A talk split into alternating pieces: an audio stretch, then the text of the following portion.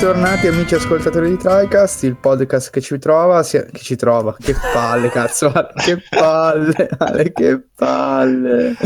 No, beh, ci, no, ci trova, è giusto perché qualcuno ci ha trovato effettivamente. Esatto. Guarda, a giudicare gli ascolti, ragazzi, siete aumentati. Grazie. Vogliamo tenerla buona quindi. Sì, praticamente sì. Oh, non ci sono stati ci prova e, e, qualcuno ci trova dai. Ci prova esatto, ci trova ci stare ma soprattutto il pubblico deve sapere che questo era un problema di Ale quando faceva le intro tempo fa. Diceva esatto. ci trova al posto di ci prova.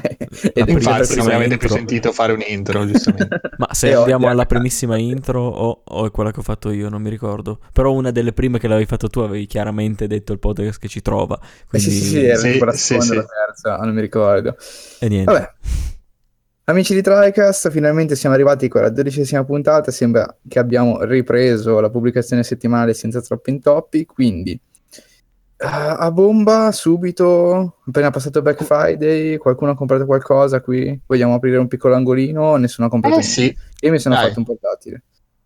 ecco. Mm. Beato te. Andiamo di, a scalare verso il basso, cioè tu il portatile è roba grossa, Ale tu qualcosa di eh beh, io alla fine ho dedicato ai manga, mi sono comprato One Piece, eh, tutto, che mi, mi ero rimasto indietro. Si è comprato anche Oda. Cioè, Adesso ha Oda Tutti... a casa che disegna nello stanzino. sì, sì, esatto. Miseria. Scrivi, bastardo, scrivi, che non esce più, esatto. non finisce più. Esattamente. Quindi boh, sei e niente, eh, ho avuto l'occasione di quello e ne ho approfittato visto che volevo recuperarlo da tempo il manga e niente, ho preso la new edition, tutti i volumi disponibili attualmente. E poi ho preso, bene. che non ci dite con Black Friday, però mi è arrivato Xenoblade 2, incredibile. Incredibile, incredibile non è una Switch ma Xenoblade 2. Eh, ho fatto bene perché comunque la, la Collectors è bella. Sì, ah, la Collectors, giustamente, sì, sì, bellissima. bellissima. Sì, sì, no, che so, proprio non aveva senso comprarsi l'edizione fisica del gioco standard senza la console. La Collectors invece può, cioè, può avere senso, insomma. Sì, esatto, la puoi guardare sì, un po' esatto, meglio. Cioè, che... La guardi bene. Dici bella, bella, sì. però mo, boh. Lascio lì. Ah, se quando si prende la Switch avrà la Collectors eh, pronta. Magari per Natale, dai, ci sarà qualche... E magari si rivende la Collectors fra un anno e si compra Switch e sette giochi. Se non si fosse comprato da intero, magari poteva comprarsi la Switch a Natale. Eh, esatto, esatto. Eh, eh vabbè. Vedremo un po'. Vedremo eh, un po' il invece futuro. mi sono fatto l'acquistino minuscolo perché dato che devo recuperare da tempo The Last of Us, l'ho visto in offerta stracciata. Finalmente. E allora l'ho preso, lo sto giocando in questo periodo. E boh. ne, par- ne riparleremo? Eh? Ne vorrai parlare? Ma non, non, so se ne vale la pena, nel senso pratica- praticamente tutto il mondo l'ha giocato, quindi non credo che la mia opinione valga sì, più di tanto adesso. Rientra in quella, in quella cerchia di giochi che dici ok l'ho giocato, potremmo parlarne, però cioè, non ce n'è bisogno, no? come sì, quando esatto, dici ho giocato Zelda, ne parliamo, ma cioè, ormai ne hanno già parlato così tanto che portarlo in podcast ha poco senso. Sì, poi, eh, però magari due parole alla puntata magari finale dell'anno che chiude l'anno con magari i nostri migliori giochi giocati. Se l'ha finito... Ah beh, certamente, sì sì, ma lo finirò molto presto. Posso, posso, già dire che ho trovato un, un divertentissimo buggino eh, dove in una sezione praticamente, sai quando trovate la carabina, il fucile, oh, che caspita, il primo fucile comunque. Eh, a un certo punto l'ho ricaricato, poi è partita una sequenza, una cutscene. Dopo eh, che questa cutscene era finita, me lo sono ritrovato sulla schiena, cioè sulla schiena di Joel, che i proiettili si stavano ricaricando in loop. Onesto. Va bene. Pianissimo. Se mi dà mille mila proiettili quando lo riprendo mi piace, se no è un bug inutile. Boh. boh. Va bene, va bene. Oggi un intro un po', un po', più chiacchierata, un po' più un po' diversa. Ma sì, insomma, dai, leggera. Un intro da salotto ci sta. Un intro da salotto, sì. Effettivamente anche io sono seduto sul letto, sono in posizione diversa dal solito. Ah, Comunque... maledetto. Troppo comodo. Andiamo... Portatile, guarda, guarda. seduto sul letto. Eh, si prova un po' così. Un podcast che ci Passiamo... Passiamo su... Cioè, insomma, mi lascio iniziare ragazzi, è colpa sua. Io Prego, vai, vai, vai. No, passiamo subito al primo argomento che è il DLC di Horizon o l'espansione di Horizon, The Frozen Wild, che abbiamo giocato io e Ale con felicità, con ansia, bruttura, noia. Ma io ricordo che tu eri bello esaltato all'annuncio, sì. lo aspettavi. Io lo aspettavo molto meno, le mie aspettative erano più basse sicuramente. Non mi ha deluso, non mi ha esaltato. Niente, boh. Avete finito tutti e due comunque? Sì, sì, sì, sì concluso. Ok. Quante ore più o meno è durato? Guarda, 25? No, io meno. Ho fatto credo tutto, secondarie, eh, secondarie comprese, cioè quelle che trovavo e credo di averle trovate tutte, penso, perché mi ha dato anche dei trofei, ho visto, quindi... Sì. E 14 ore, 15 ore ci ho messo. Bello corposo comunque. Sì, sì, aggiunge sì. una bella porzione sì. di mappa, diciamo, eh, aggiunge nuovi nemici, non tantissimi, ma ne aggiunge eh, qualcuno eh, nuovo, aggiunge qualche arma nuova, forse aggiunge più armi nuove che non nemici nuovi. Mm. Aggiunge mm, un... Diciamo dica, dica. No, no, no, dicevo che poi aggiunge un pezzo di mappa un po' insolito con uh, questa, cioè con, con, una neve dirompente, nel senso che c'era già nel, nella versione base dei, dei punti di altura innevati, però erano abbastanza piccolini, mentre questo invece è proprio tutta la mappa aggiunta, proprio, proprio neve, neve, neve sempre ovunque, tutta innevata. Insomma. Esatto, sì. No, diciamo che tecnicamente l'ho trovato migliorato, non so se hai avuto la stessa impressione. Sì, sì, assolutamente. perché sì. comunque hanno messo questa neve super, eh, eh, non so come dire, fisica, cioè nel senso... Sì, sì, sì, è vero. Allora, eh, c'era camminando dire... continuavi a, a, dare orme e poi potevi proprio tutta pestarla, anche gli animali. Tipo, ogni, sì. ogni tanto vedevo gli scoiattoli che proprio tracciavano tutta la, la, la, la linea di, di neve, sì, insomma, sì, camminando lì. Infatti, li vedevi infossati nella neve, loro, cioè, carino. Sì, sì perché lavoro. tra le migliorie che hanno portato con le varie patch, con le uscite di DLC, c'è proprio la, la piccola parte di fisica che implementa il Decima Engine. engine. Eh, è, stata, è stata particolarmente diciamo migliorata un po' come dici tu sicuramente nell'effetto della neve che è riprodotto benissimo sì, anche il rumore è molto realistico. Certi, certe animazioni facciali e soprattutto sì, personaggi, sì, gli NPC. Sì, sono molto più... Mm-mm, sì, e poi anche all'interno dei dialoghi, all'interno delle cutscene, però le, le cutscene, quelle sempre in motore di gioco, ehm, ho notato che avevano del, dei modi di gesticolare particolarmente, non so come dire, particolarmente dettagliati che non mi sembrava ci fossero nella versione base del gioco abbastanza buoni alla fine, quindi hanno, penso abbiano aggiunto anche quelle all'interno del DLC. Sinceramente, avendo giocato solo nel DLC, non sono in grado di dire se poi siano migliorie estese a tutto il gioco.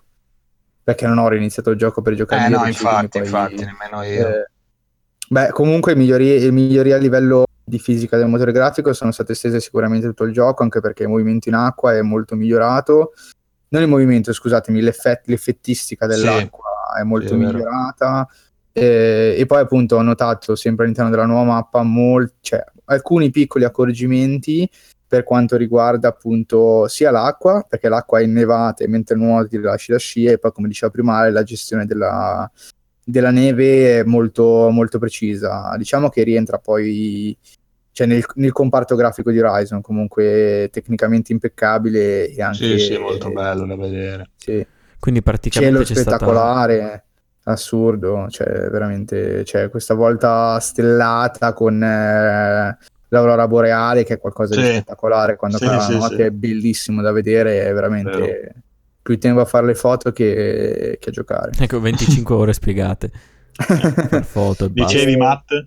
No, dicevo che... che... comunque ha subito una, una, patch generica Horizon allora, nel senso che se... Sì, ha subito, che... allora, da quando l'abbiamo chiuso noi sicuramente ha subito varie piccole patch che nel tempo comunque per noi si sono sommate. Di miglioramento sì, grafico. Immagino, cioè, non ho, esatto, non ho letto le patch note, ma immagino siano arrivati miglioramenti graduali e costanti in questi mesi in cui non abbiamo giocato e insomma nella nuova mappa comunque si vedono, si notano e fanno piacere. Eh, voglio dire, il gioco era bellissimo prima e bellissimo anche adesso, non è stata una trasformazione radicale del gioco, però fa piacere vedere che sono stati presi alcuni accorgimenti laddove magari prima c'era qualcosa di un po' più raffazionato, ecco, mm, come certo. potevano essere le animazioni facciali o le cutscene di dialogo in cui i personaggi erano praticamente dei legnetti immobili.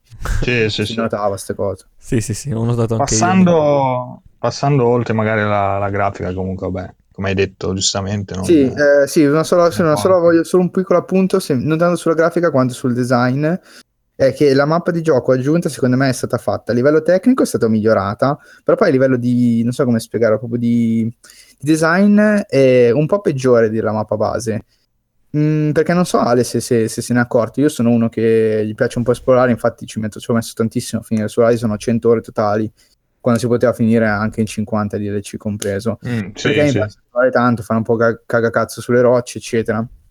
E mentre comunque il gioco base l'ho trovato difficile da rompere al confine, c'erano solo piccolissimi accorgimenti che tramite salti vari potevi andare oltre la mappa di gioco e quindi ti arriva il messaggio non puoi andare qui nella mappa aggiunta invece questo messaggio appare sempre, ma soprattutto, cioè sempre appare spesso, ma soprattutto in aree cioè, che sono perfettamente raggiungibili dal personaggio. Cioè non sono nascoste dietro una sequenza di salti improbabili che tu fai, ti accorgi di stare un po' rompendo la mappa perché sì, il gioco sì. non prevede che tu vada ad arroccarti su, su, quella superficie lì. Mentre qui ho visto che spesso accade eh, in zone, insomma, non, non proprio così nascoste, anzi alcune sono veramente proprio aperte cioè semplicemente vedi un cunicolo, ti, ti fili dentro e ti dice eh, non, ti verrà ricaricata l'area di gioco se non lasci questa zona perché non si può, non puoi proseguire di qui. Disincronizzato. È... esattamente, esattamente. Non so, l'ho trovata un segno di, di, poca cura sotto questo punto di vista perché sono, cioè, sono proprio buttate lì alcune zone, me ne sono segnate un paio, effettivamente dico ma cioè, scusa, sto semplicemente camminando eh, nell'aria, cioè non sto, mi sto arrampicando chissà dove, ecco, e, e niente, tu, solo questo volevo dire. Niente Ma a me è successo, gioco, eh, cioè. eh, sì, sì, a me è successo, però appunto non mi ha dato fastidio. Comunque l'area non è molto grande la, la, l'area del DLC, quindi... Sì, sì, è vero. Sì, sì, no, ma assolutamente eh. non rovina, cioè, no, non, non, volevo, non, vorrei che si passi eh, che io abbia detto che ogni tre metri ti caga, ti caga le palle perché non puoi, non puoi camminare avanti. Però diciamo che se siete quelli che vogliono andare un attimo più in alto, magari saltando un pochino per fare una foto migliore, eh, spesso vi ritroverete il cartellino che vi dice eh no, eh no, eh no, no, no. Tutto qui. Volevi dire poi? No, dico passando oltre, magari parlando sì. poi del, dell'espansione di Frozen Wild in sé, più che del, della grafica. Parlavi di armi prima.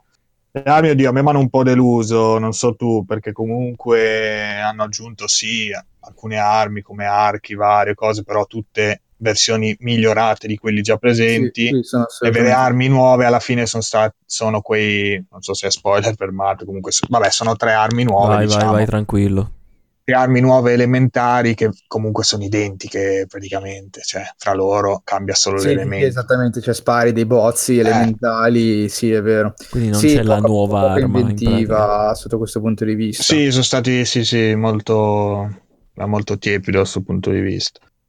Eh, sì, I nemici anche, parlato di nemici nuovi, pochi, eh, minchia, pochissimi, cioè se andiamo a vedere anche lì c'è questo, diciamo che c'è l'orso, entra in gioco sì. l'orso nelle, nelle, due versioni, ghiaccio e fuoco, e oh, basta. Cioè, no, poi c'è anche poi il mastino, sì. e sì, comunque eh, po- poche, mi pare che siano tre o quattro le, le mm. bestie mm. nuove. C'è l'orso, ah, no, hai ragione, il mastino, sì, è vero, il mastino, sì, sì, è vero, hai ragione. Ce ne sono un altro paio di, di minor taglia, un po' più piccoline, che comunque passano un po' inosservate perché sì. avendo affrontato il DLC eh, con il personaggio ormai maxato comunque eh, si abbattono facilmente.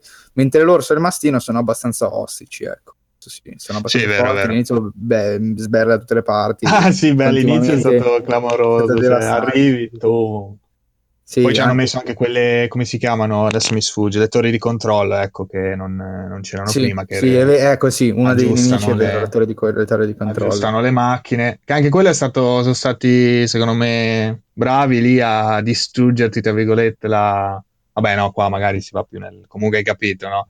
Che l... il raggio che fa la torre di controllo poi ti, ti, disturba un certo equipaggiamento che hai addosso. Sì, sì, sì, sì, sì. sì. Dico, eh. Chaff grenade.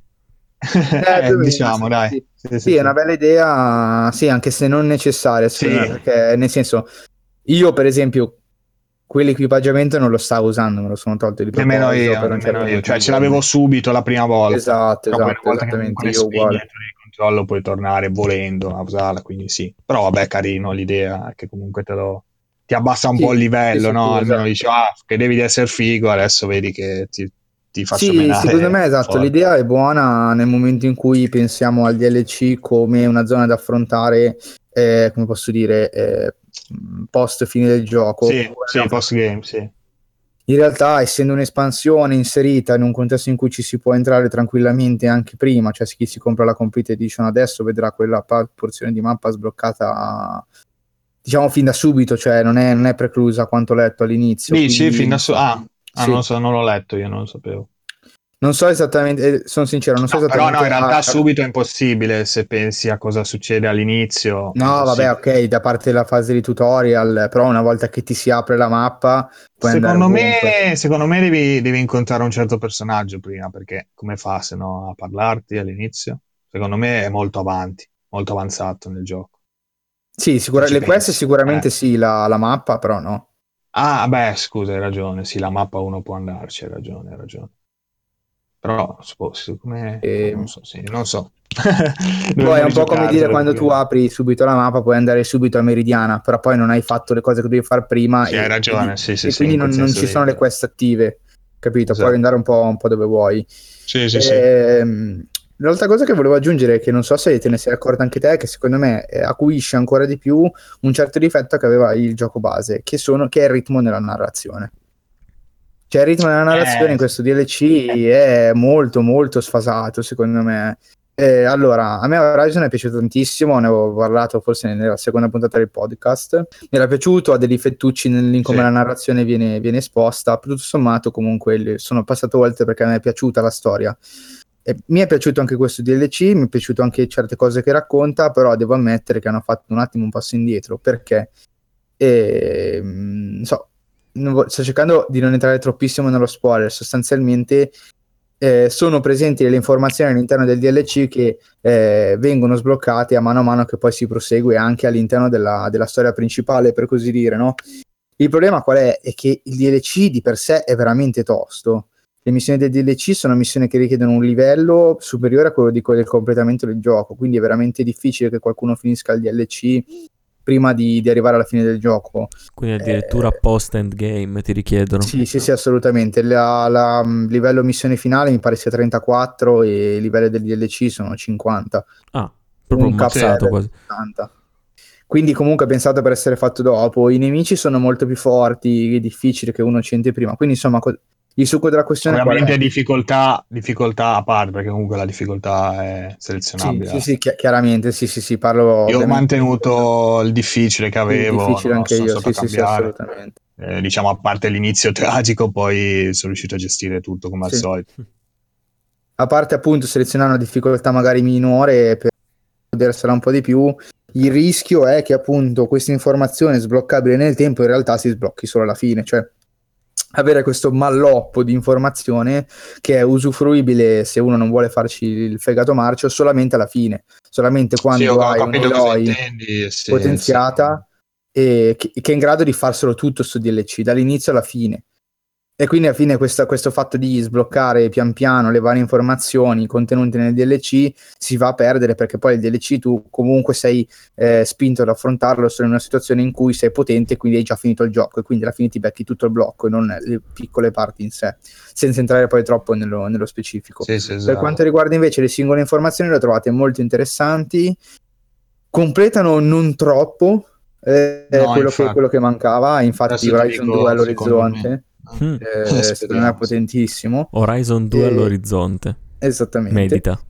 E poi, poi lascio la parola un attimo a Dale. L'ultima cosa che, che volevo rimarcare mi è piaciuto ancora una volta l'integrazione delle side story narrate tramite gli oggettini trovati per terra e scannerizzati.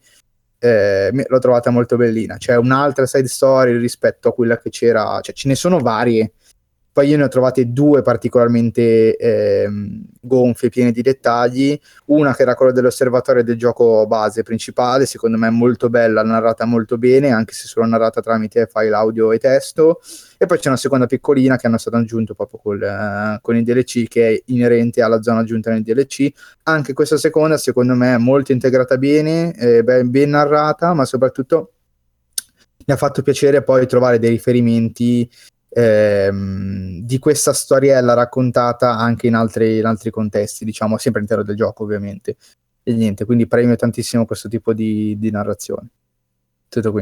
eh, tra l'altro hanno aggiunto anche delle abilità sbloccabili che personalmente ho reputato inutili, ma a livelli estremi, non so. Boh, È vero, anch'io. Forse sono utili giocando da livello 1, uno magari sì, sceglie sì, se, sì. però boh, anche lì devono forse migliorare quell'aspetto. Eh, tipo mh, aggiustare le macchine eh, danneggiate, no? Quando tu hai una cavalcatura, però quando hai l'abilità che basta chiamare col sì, esatto, fischiando e ti arriva una nuova macchina non serve a niente aggiustare quella che è rotta cioè, boh. certo. oppure sì, sì. qualcosa di risorse comunque sì sul consumo minore di risorse oppure di ricevere risorse cercando no? mi sembra sempre qualcosa di ricerca c'era, sì no quello era la, praticamente quando sei pieno invece di buttarli via li ah, puoi esatto, sì. vendere vero, a nessuno per la metà del per metà del loro lavoro io ero esatto. così pieno di soldi che lo usavo eh, per sfogarmi della roba non per averne altri anche l'attacco diciamo, mi ha un po' deluso, quello, l'attacco col quadrato da sopra no, la macchina, perché comunque sì, sopra sì. la macchina uno non ci sta quasi mai, cioè mai. È, abbastanza scomoda, sì, perché poi hanno aggiunto anche quella,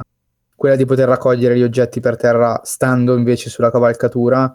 Sì, anch'io non l'ho mai utilizzato, sono sempre eh, andato eh, a piedi perché sulla cavalcatura l'ho sempre trovata abbastanza rigida, poco comandabile, molto scomoda per fare, per fare piccoli movimenti non l'ho mai usata Però, vabbè, posso, Horizon, capire, ecco. eh, posso capire comunque che a inizio gioco già possono essere abilità utilizzate magari sì, da sì, qualcuno che se lo inizia. Quindi... No, sai e qual poi invece sulla storia... No, no, niente, che secondo me la scomodità è che cioè, non raccogli le cose viaggiando, ma cioè, ti devi comunque fermare con la cavalcatura.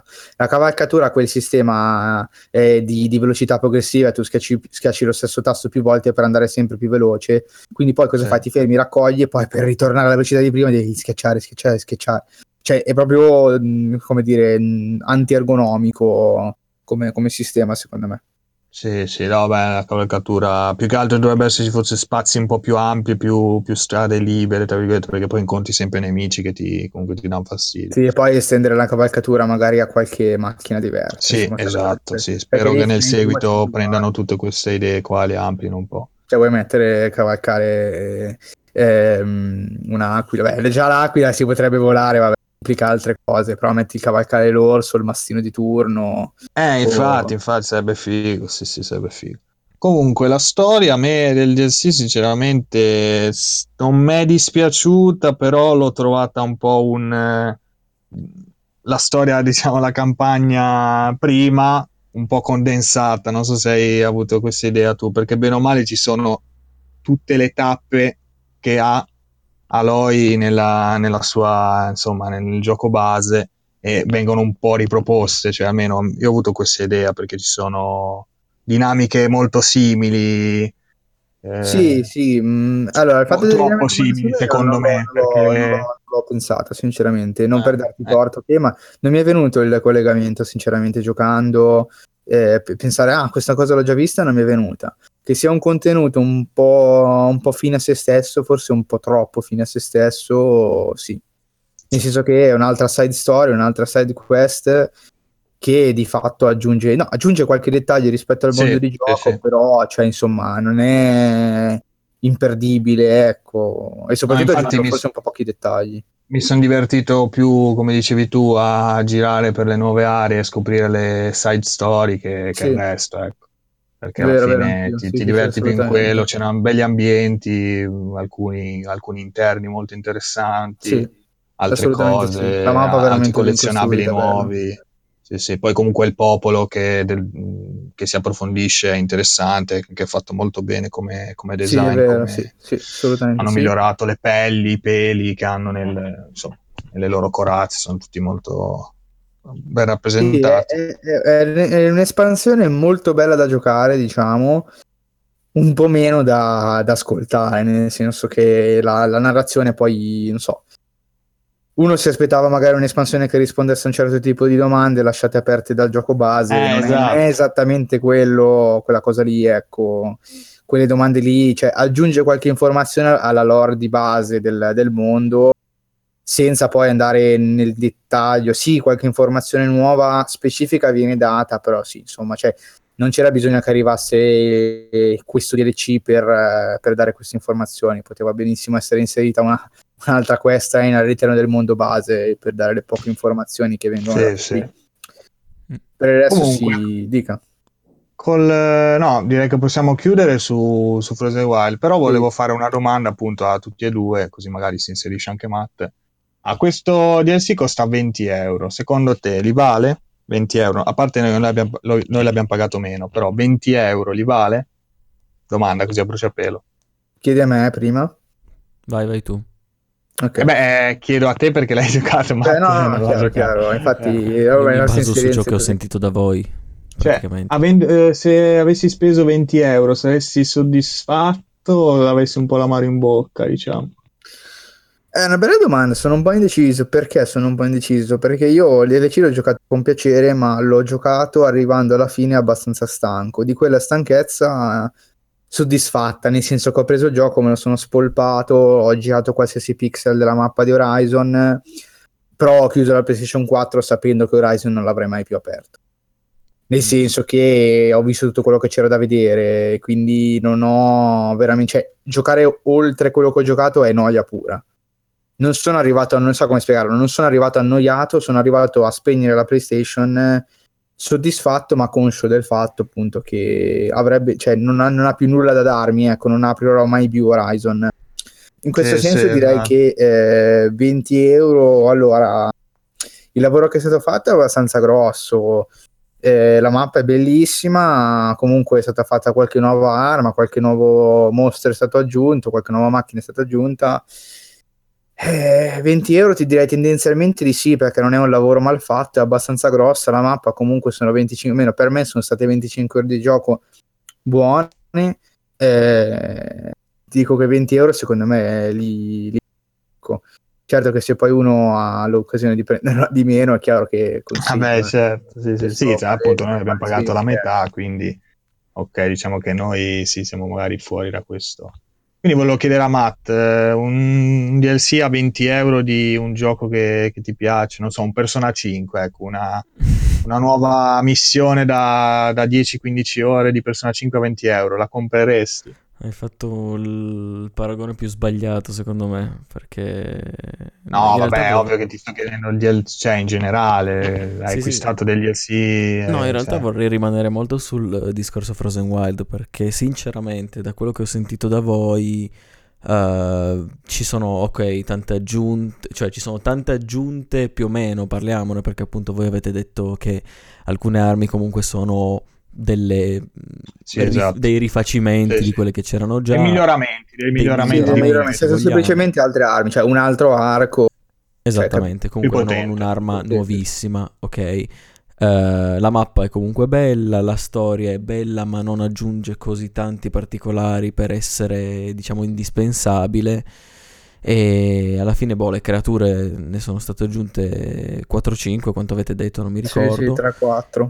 E... Adesso non ricordo esattamente il numero preciso. Non saprei, io sinceramente sentendo una cosa del genere, vedendo il gioco a 20 euro, non parlo adesso come uno che, perché c'è anche da dirlo, io ho iniziato Horizon a una ventina di ore, purtroppo mi sono annoiato, l'ho un attimo archiviato, poi lo riprenderò un giorno perché magari non, non è un gioco brutto, nel senso è, sì, sì, sì. Una, era un'altra situazione quella, quindi non parlo da... Uh, colui che odia Horizon, ecco, però non lo comprerei io. Cioè lo troverei un prezzo un po' esagerato, forse 10 euro sì. Ah ecco, Capito. scusami, mi ero dimenticato, io invece lo comprerei. Cioè, nonostante tutto io lo, lo, lo ricomprerei a 20 euro. Probabilmente. Eh, io non ho risposto, però 20 euro mi sarebbero pesati, più che altro perché io sono magari un po', un po' diciamo tirchio, vabbè, ma nel senso con 20 euro so che ho una forza d'acquisto eh, molto alta ormai, cioè si trova sì, altra roba, questo, anche sì, giochi, sì. giochi interi, insomma.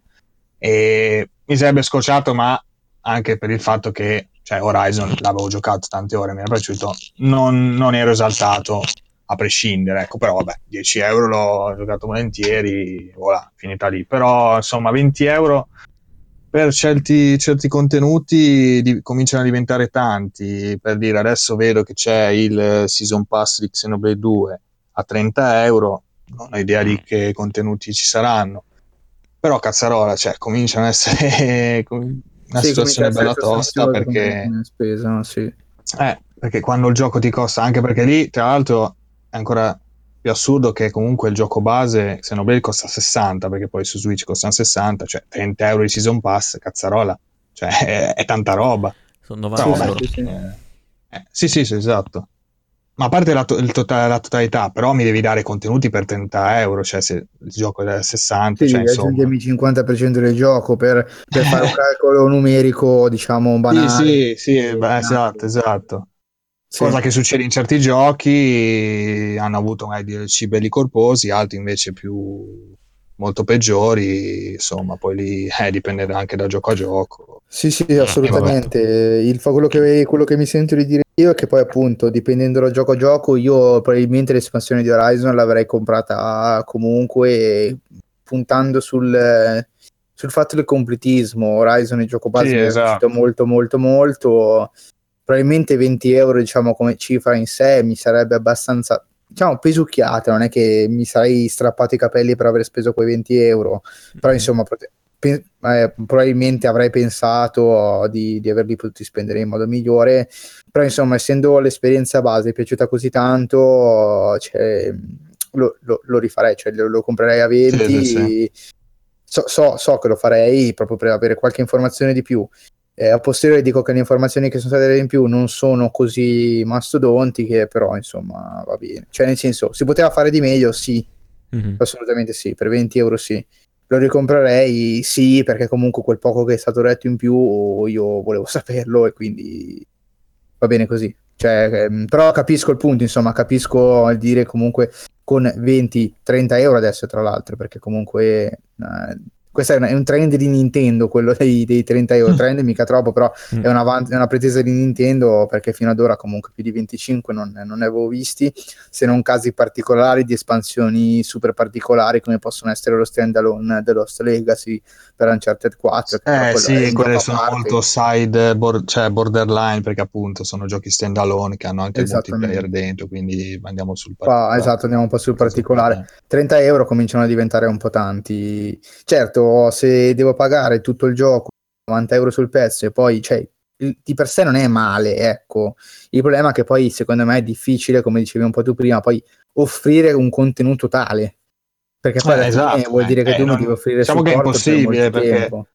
cosa fai cioè forse The Witcher 3 riesce a offrire un contenuto tale che vale i soldi spesi sì. eh, che non ho giocato tra l'altro però so che che credo nessuno corposi. abbia giocato qua No, eh, sono belli corposi lì, però appunto sono, è un caso, caso unico perché non, non, ho presente altre, cioè, a parte magari le vecchie espansioni eh, sui giochi PC di, di 10, 15, 20 anni sì, fa. Sì, ecco. sì, mm. eh, per il resto, vabbè, comunque niente, così era una domanda che volevo fare, giusto da, da discutere un attimino su, senza andare a, a esagerare col discorso DLC che poi quello che rimane comunque secondo me dal, dalla vostra discussione su The Frozen Wild è ottimo DLC ma non indispensabile, giusto? Esattamente, sì. Okay. Beh, sì, sì.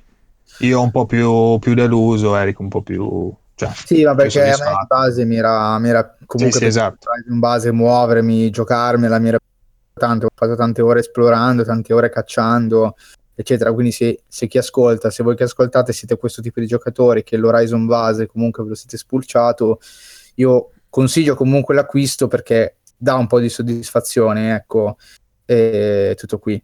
Se invece già l'Horizon base l'avete finito col collo super tirato, eh, non, non, consiglio, cioè, non consiglio eh, no. l'acquisto ah. perché le informazioni date non sono moltissime. Se siete coscienti del fatto che il gameplay comunque aveva già saturato all'inizio, che quindi riprenderlo in mano sarebbe appunto una saturazione super veloce del divertimento, in questo caso io non lo consiglio. Perché è passato anche tanto tempo, eh? uh, forse troppo. Non so se sei d'accordo. Secondo me è, è, è, relativa questa cosa, perché nel senso, passare tanto tempo potrebbe essere in realtà anche un punto di forza, perché se ti è piaciuto il gioco e pass- più tempo passa, più ne senti la mancanza, spesso, e non con tutto, eh. Faccio ragionamento generale. Più passa tempo, più teoricamente ricordi poco, anche solo della, delle meccaniche del gioco, e quindi la riscoperta del gioco è è più soddisfacente. Ecco, in realtà in questo Horizon appunto è stato come riprenderlo praticamente il giorno dopo averlo chiuso. E non so esattamente se è un pregio o un difetto, perché poi ha portato una saturazione completa a fine DLC. che fortunatamente per me è arrivata a fine DLC, immagino che ci sia tanta gente qui magari questa saturazione, magari Ale te stesso è arrivata la saturazione un po' prima e sei partito in ciao finiamo su DLC mod è un po', un po scazzato ecco io nelle, su, mm. nelle fasi finali l'ho, l'ho, l'ho un po' percepita sta cosa e non, non direi eh, che, sia, no, io, che sia... Cioè, no, normale, nella media, esatto, nel senso, andavo avanti per concluderlo senza... No, anche perché ormai sapevo come giocare, nel senso, non avevo problemi a, a fare. Va bene, dai. Direi che abbiamo... Va bene, su Horizon abbiamo dato abbastanza di Horizon. Parere, eh, ehm, facciamo uno, un piccolo step avanti. Ci parla eh, ora Matt di Psychonauts. In realtà è un bello step indietro, se ci pensi. Perché parliamo di un gioco di praticamente 11 anni fa. E fu il primo gioco di Double Fine di Team Schafer, giusto per un piccolo inside. Psychonauts me lo sono giocato anche due mesi fa, quindi ho una piccola scaletta qua, non sono proprio lucidissimo sull'esperienza, però spero di dare un piccolo uh, contributo ecco, questo, per parlare di questo gioco. Tra l'altro io mi sono giocato la versione HD su Steam che è uscita tipo l'anno scorso, mi pare, 2016-2016 e texture rivedute, modelli ripuliti, insomma è una gioia ah. per gli occhi, diciamo. Ah beh, quella che hanno regalato anche, o sbaglio? Quella che hanno regalato su Humble Bundle, mi pare. Eh, su Humble, sì. Non, non sì, su Steam. Sì, sì, l'hanno regalato anche di recente. In caso ve lo fosse perso, eh, sentitemi parlare, vedete, vedete cosa farne. Vi do un piccolo consiglio. Allora, a me piace sempre iniziare parlando della storia generale. Non farò ovviamente molti spoiler, ma capirete che non sono così necessari. In generale controlleremo un personaggio che si chiama Raz, nome completo Rasputin, e che fugge di casa per diventare uno Psychonaut, che è appunto un agente speciale che utilizza dei poteri psichici per entrare nella mente delle persone, in sostanza. E cosa fa in questa mente delle persone? Praticamente cerca di, no, non di cambiare, ma cerca di capire eh, la, la loro psiche, i loro trascorsi per, e, e, appunto cercare in qualche modo di cambiare determinati aspetti. Saranno più, in alcuni casi entreremo anche in menti di, di psicolabili, criminali, eccetera, che hanno qualche, ah, qu- qualcosa che non va, no? E, e dovremo scoprire che cosa, che cosa non va all'interno della loro mente, risolvere questo conflitto e avere un responso nella vita vera. Ecco. Allora, abbiamo dei personaggi assolutamente originali, non sono tutti sviluppatissimi al 100%, tipo il setting è eh, questo, questo, come se fosse un, un campeggio, no? Di, di bambini e bambini che vogliono diventare dei Psychonaut e dei maestri che sono principalmente 3 più 1 che si vedrà poco dopo. E il, il, setting è questo, quindi ci sarà un po' l'interazione tra Raz e determinate persone, determinati altri ragazzi, diciamo. Però non tutti, non tutti questi sono sviluppati e se posso dire un, una cosa negativa è che molto spesso la storia, generalmente parlando proprio delle relazioni tra i vari personaggi, è molto sbrigativa. È, è poco dettagliata perché non, in realtà non è necessario, ecco tutto questo perché Beh, fa parte di quello stile di gioco lì, cioè quel vecchio action platform. Barra, sì, tra l'altro non ho eh, manco, detto, cioè, che, non ho manco sì. detto che genere era, appunto tu mi hai detto è un platform in 3D con elementi puzzle e di avventura eh. anche appunto perché c'è sì, questa storia di fondo. E sì, fa parte anche di quel genere lì, però non te lo aspetti dopo un po' perché dici cavolo, la storia parte bene, parte alla grande, ti dà tanti piccoli indizi, alcune, mh, mm, alcuni dettagli che ti, ti, spingono a continuare. Dici, cavolo, voglio, voglio, capire un pochetto di più. Poi alcune cose le lascia un po' a, al caso, ecco, al, a, diciamo Beh, alla, all'immaginazione. È più interessante del cioè, 90% dei, dei giochi quasi. Eh, penso, io penso sempre ai classici giochi PlayStation 2 del genere che adesso non esistono più, cioè come Sly, Ratchet Clank, Jack and Next, cioè mm-hmm. l'incipit che hai detto, hai raccontato adesso di, di Psychonauts è molto, molto figo, ecco. Non, sì, è, sì, cioè, non è la classica avventura di eroi più, cioè buddy, eroi più amico che vanno a salvare il mondo dal cattivo, ecco. No, no, certo, vabbè, questo qua ha un piccolo, cioè ha un abbozzo di questo, però non nego che mi sarebbe piaciuto un, uh, un dettaglio un pochetto più alto sì, dal punto sì, di vista. Sì, cioè, sarebbe stato proprio un gioco unico nel suo genere, diciamo, perché appunto la storia la dettaglia sin dall'inizio e quindi, boh, alla grande. Non era necessario comunque, posso dirlo. Nel senso, non mi sarebbe dispiaciuto, ma non è necessario nel contesto e la situazione in generale si respira un'aria piuttosto seria, piuttosto macabra in alcune parti, però comunque è, il tutto è sempre accompagnato da una nota ironica. Una cosa molto positiva che, uh, che, che ho visto praticamente è che non c'è quasi mai dissonanza ludonarrativa. Avete presente più o meno di cosa sto parlando? Sì. Sì, sì, sì. Praticamente vi faccio un piccolo esempio che questo succede praticamente nelle fasi iniziali, quindi niente, um, niente spoiler. Allora, c'è a un certo punto uno dei maestri dei, degli Psychonauts, uh, lo trovi all'interno di una caverna e, e lui ti dice guarda io non mi posso muovere da qua perché non ho più forze. Questa caverna è fatta di una certa pietra speciale, niente spoiler, ripeto, eh, che mi fa... Ah, vai tranquillo che mi, mi, fa ritornare la forza, no? Nel senso, io posso stare solo qua dentro, non posso uscire, posso uscire sotto forma di eh, cognizione della mente, infatti ogni tanto lo, lo, vedi che ti spunta dall'orecchio, per esempio, no? Sono cose strane. Eh, e a un certo punto io l'ho visto che è venuto proprio lui fuori dalla caverna a darci una mano. Ho detto, porca miseria, qua, cioè, mi hai detto poco fa che non puoi uscire, cosa fai? Lo stavo pensando, in quel momento lui si gira e noto che c'ha un pezzo di pietra piantato dietro sulla schiena. Uh, avvolto da un panno quindi ho detto perfetto, sì. fantastico e, e, questo è solo uno dei piccoli esempi in è generale tipo Kryptonite al contrario esatto, esatto, esatto. lui sopravvive grazie, grazie a questa e quindi mi è piaciuto molto questo dettaglio e ce ne sono altri piccoli altri che però appunto non entro troppo nei particolari perché potrebbe veramente rivelarsi spoiler, anche se è un gioco di 10-11 anni fa. Dai, diciamolo. Adesso passerei un attimo al gameplay. Sì, gioco di nicchia forse per noi perché leggevo che non è mai stato tradotto in italiano, anche se è uscito pure in Europa su Xbox e PlayStation 2. Ah sì, giusto, quindi... io l'ho giocato full eh. inglese, quindi questa potrebbe sì, essere una, però... una pecca purtroppo. Perché magari è poco conosciuto anche per questo, che bene o male magari da ragazzini potevamo ecco, giocarlo, un gioco del genere, però magari ci bloccava la, sì, sì, nel nostro paese. A livello veramente... di vendita, magari il negoziante non te lo vendeva neanche visto che era in inglese. Ma infatti il nostro paese è veramente no, poco conosciuto, però generalmente, in, soprattutto in America, ha avuto un grande successo anche perché eh, ha rivoluzionato parte del design dell'epoca, ecco. Anche se comunque prende sì, a piene sì. mani dai, dai, Il gameplay prende a piene mani dai grandi del platform in 3D, quali sì, esatto, Super Mario, eccetera.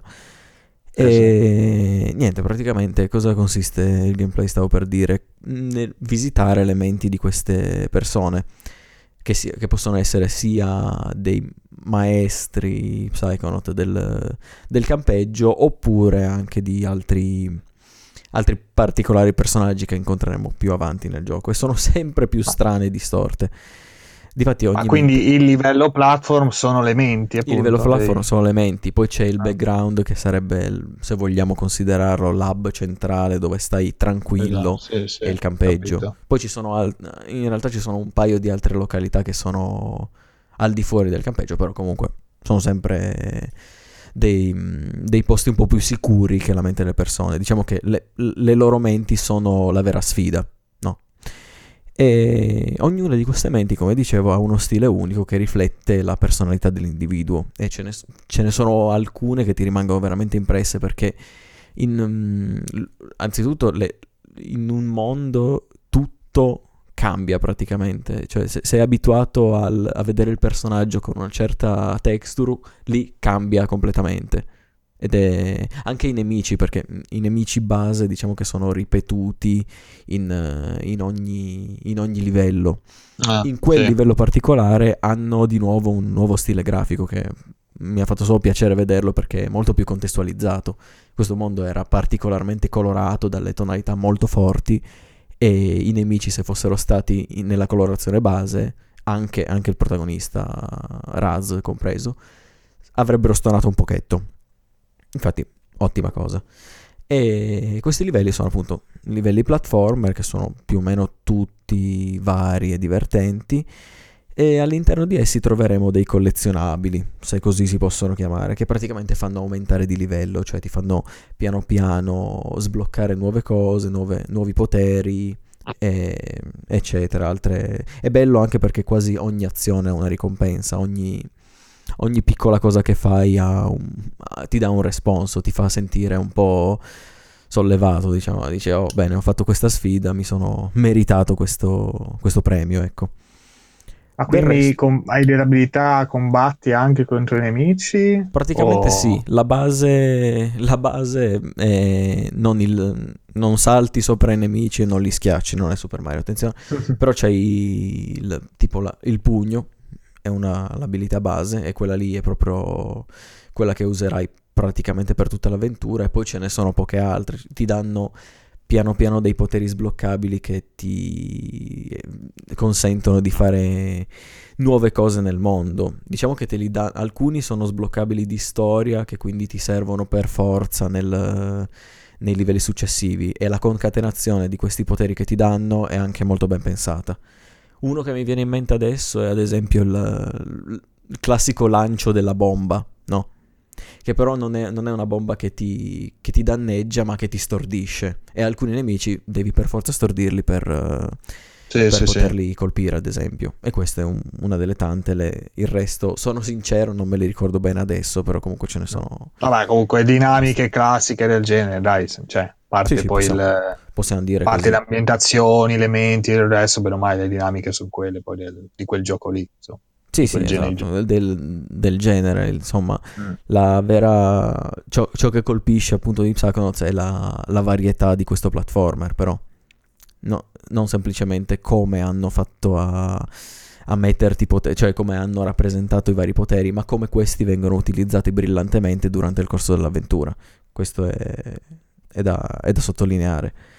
E dicevo comunque... Quindi un po' simile a Zelda alla fine, su, da questo punto di vista. Oh mio Dio. Cioè, in poteri, che senso? Poteri, simile a Zelda. Eh, I poteri che vengono poi utilizzati mano a mano in vari punti, come hai detto adesso, la bomba per stordire certi nemici e basta.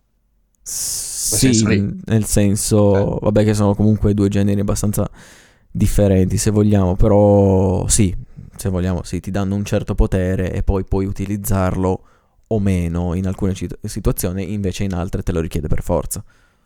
Un po' più sì. come Metroid, più, più, che come Zelda forse. cioè, entrambi hanno questa, hanno questa abilità, però dico, se tu mi parli poi di platform, eccetera. un po' come tutti i videogiochi. Cioè. Sì, esatto. Cioè, no, sì, diciamo che c'è il, il, power up obbligatorio e poi, poi c'è il sì, power up sì, non obbligatorio. Esatto. Ecco, in questo caso, se è obbligatorio, mi verrebbe da pensare sì a affinità sia Metroid che, che a Zelda stesso. Insomma, il power up fine eh, a se stesso, nel senso di preso power up, ok, adesso posso accedere a questa zona o posso fare questo determinato boss o cose di questo tipo, ecco. Sì, sì, in realtà i boss sono dato che sono abbastanza è tutto abbastanza lineare, non, a parte per uno non hai bisogno esattamente di tutti i poteri, comunque però è ah, divertente okay, okay. concatenarli. Sì. E niente, praticamente a parte la linearità ci sono dei piccoli segreti giusto per il completismo generale, magari raccogliere tutti i collezionabili come li ho chiamati prima che sono, si, mm, si presentano sotto forma di figurine trasparenti nell'environment e sono semplicemente dati per uh, appunto per farti prendere il premio finale, far salire il personaggio al massimo livello, prendere l'ultimo premio che per giunta non ho preso, però comunque ho visto che è qualcosa di piuttosto soddisfacente e l- ci sono alcune cose interessanti di narrativa all'interno del, della mente delle persone. Anzitutto, appunto, come ho detto prima, dipingono ehm, bene la loro psiche, quindi ciò che, ciò che gira intorno alla, alla loro testa. E ci sono alcuni piccoli segreti che ti fanno scoprire il passato di una persona, alcuni dei quali sono veramente creepy all'ennesima potenza. Non, non ne, non ne, cito uno, anche se, se, conoscete il canale di YouTube, parliamo di videogiochi, ci hanno fatto un creepy game ed è veramente ah, sì, inquietante. Sì, sì. No, non l'ho visto. Ecco. No, comunque sì, sta cosa è la cosa più che mi interessa, appunto. Mi ricordo tra l'altro anche un po' Inside Out, cioè comunque il pensare dentro la testa di ogni, persona diversa, cioè mm-hmm. mi, boh, sembra figo. Sì, in realtà quando stavo dicendo questa cosa qua mi è venuto in mente un altro gioco, ma vabbè, ne parleremo in seconda sede, in un'altra sede. Una cosa brutta del gameplay è che pare che nessuno o quasi nessuno ci riesca a fare questa cosa, eh, è la telecamera.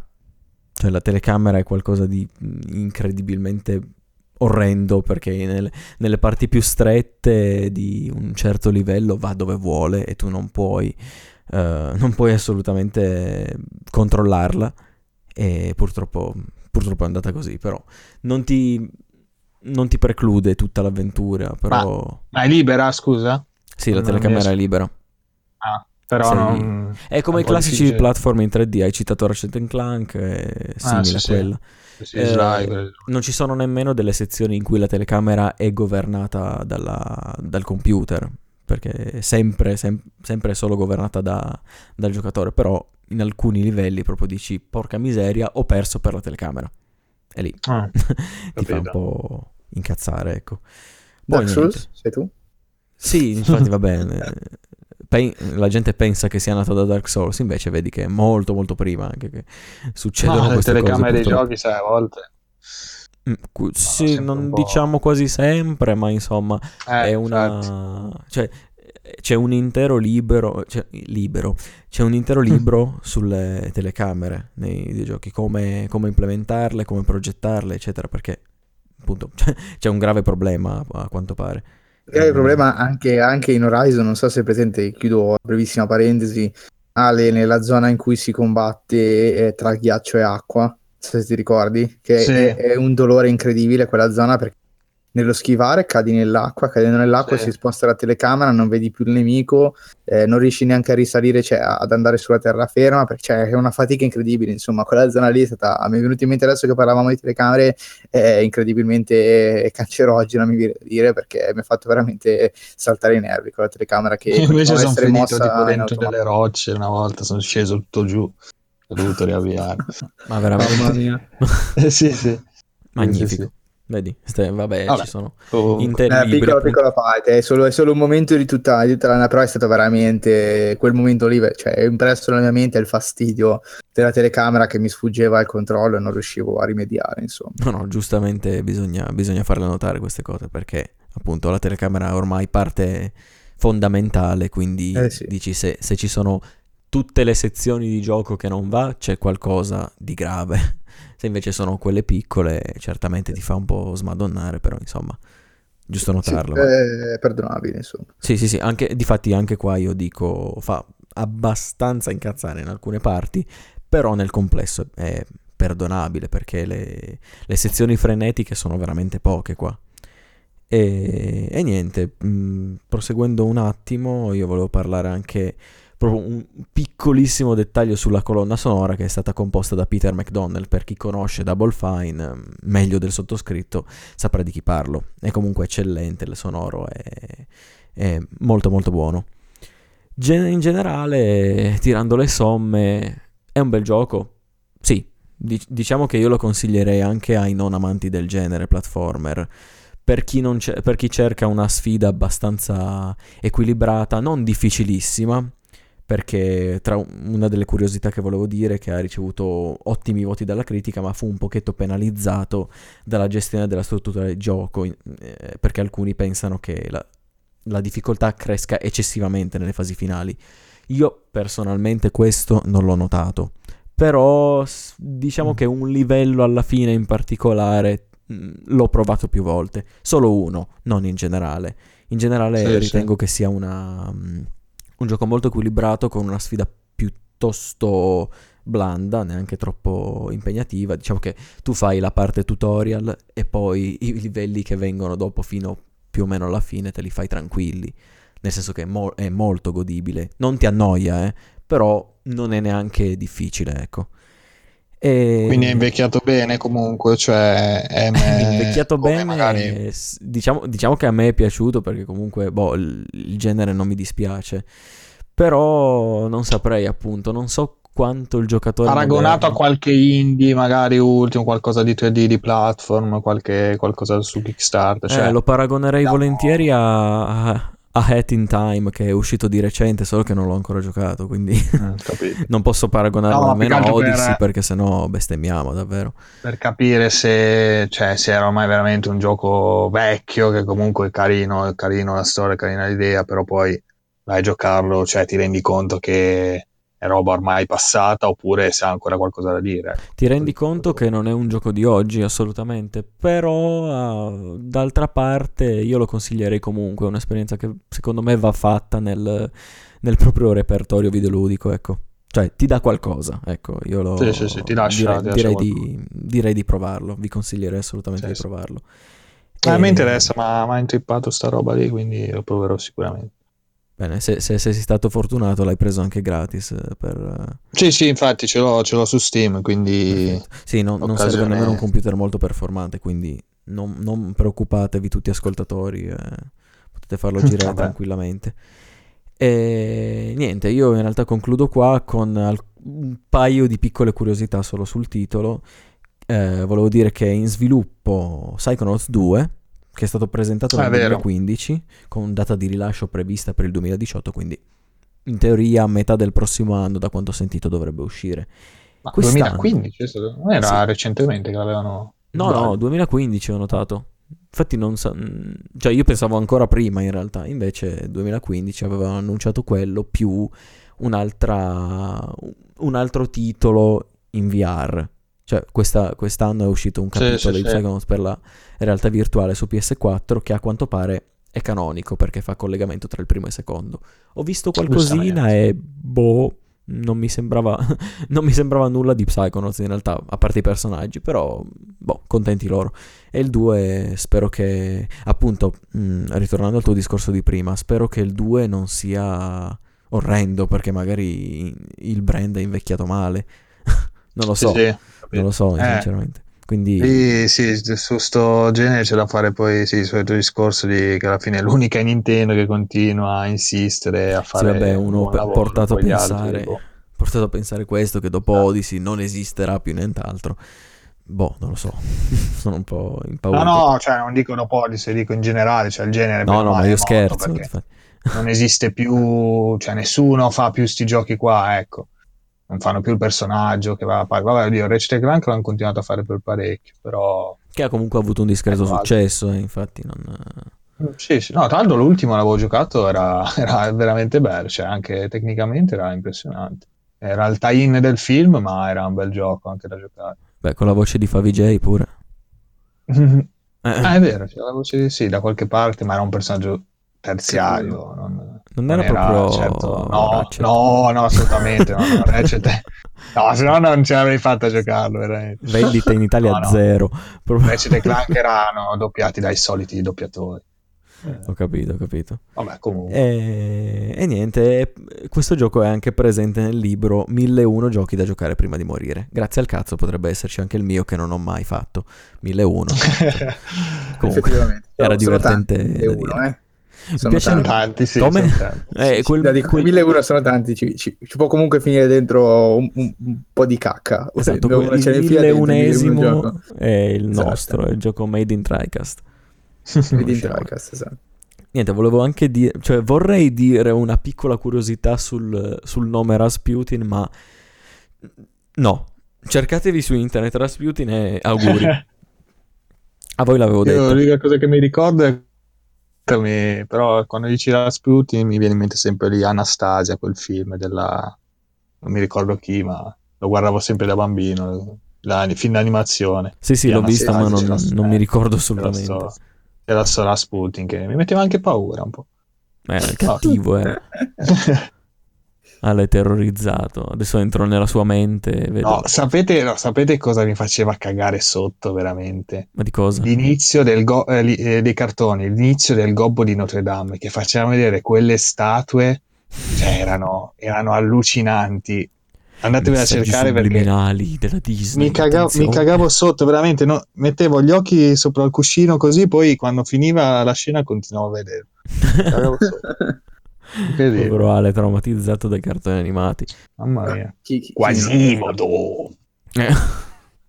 Sei terrorizzante no. anche tu in questo momento. Adesso perdiamo metà della audience perché erano solo bambini. Eh. Eh. Sì, no. sì, ok. Sì. Comunque niente, ho finito e possiamo proseguire con altri Ringraziamo Matte per il suo approfondimento comunque. Grazie, arrivederci. Anche... Me l'hai venduto, dai, stavolta me l'hai venduto. Te l'ho venduto? Come... Sì, perché anche io ero interessato a Psauconoz e ne ha parlato A Psauconoz, che è un altro titolo. Eh, e niente, ci può stare tra l'altro. Come non come il gioco dei cuochi, Cooking Mama, over, over, over, over cosa. Cooking Mama. a Overcooked non l'ho, non l'ho venduto a tanta gente, però merita insieme, eh, cavolo. L'hai venduto anche a noi. Dannazione. Vabbè, spero e... di averlo venduto anche a un po' di pubblico, dato che Team Schafer mi deve un po' di soldi, quindi... Onesto, onesto. Dichiarazioni importanti durante la puntata. Esatto. Ciao team. Ok, Passiamo a un altro titolo abbastanza sul pezzo. Eh, questo eh, lo presento dai. io ed è così a bruciapelo Metroid Samus Return. Uh.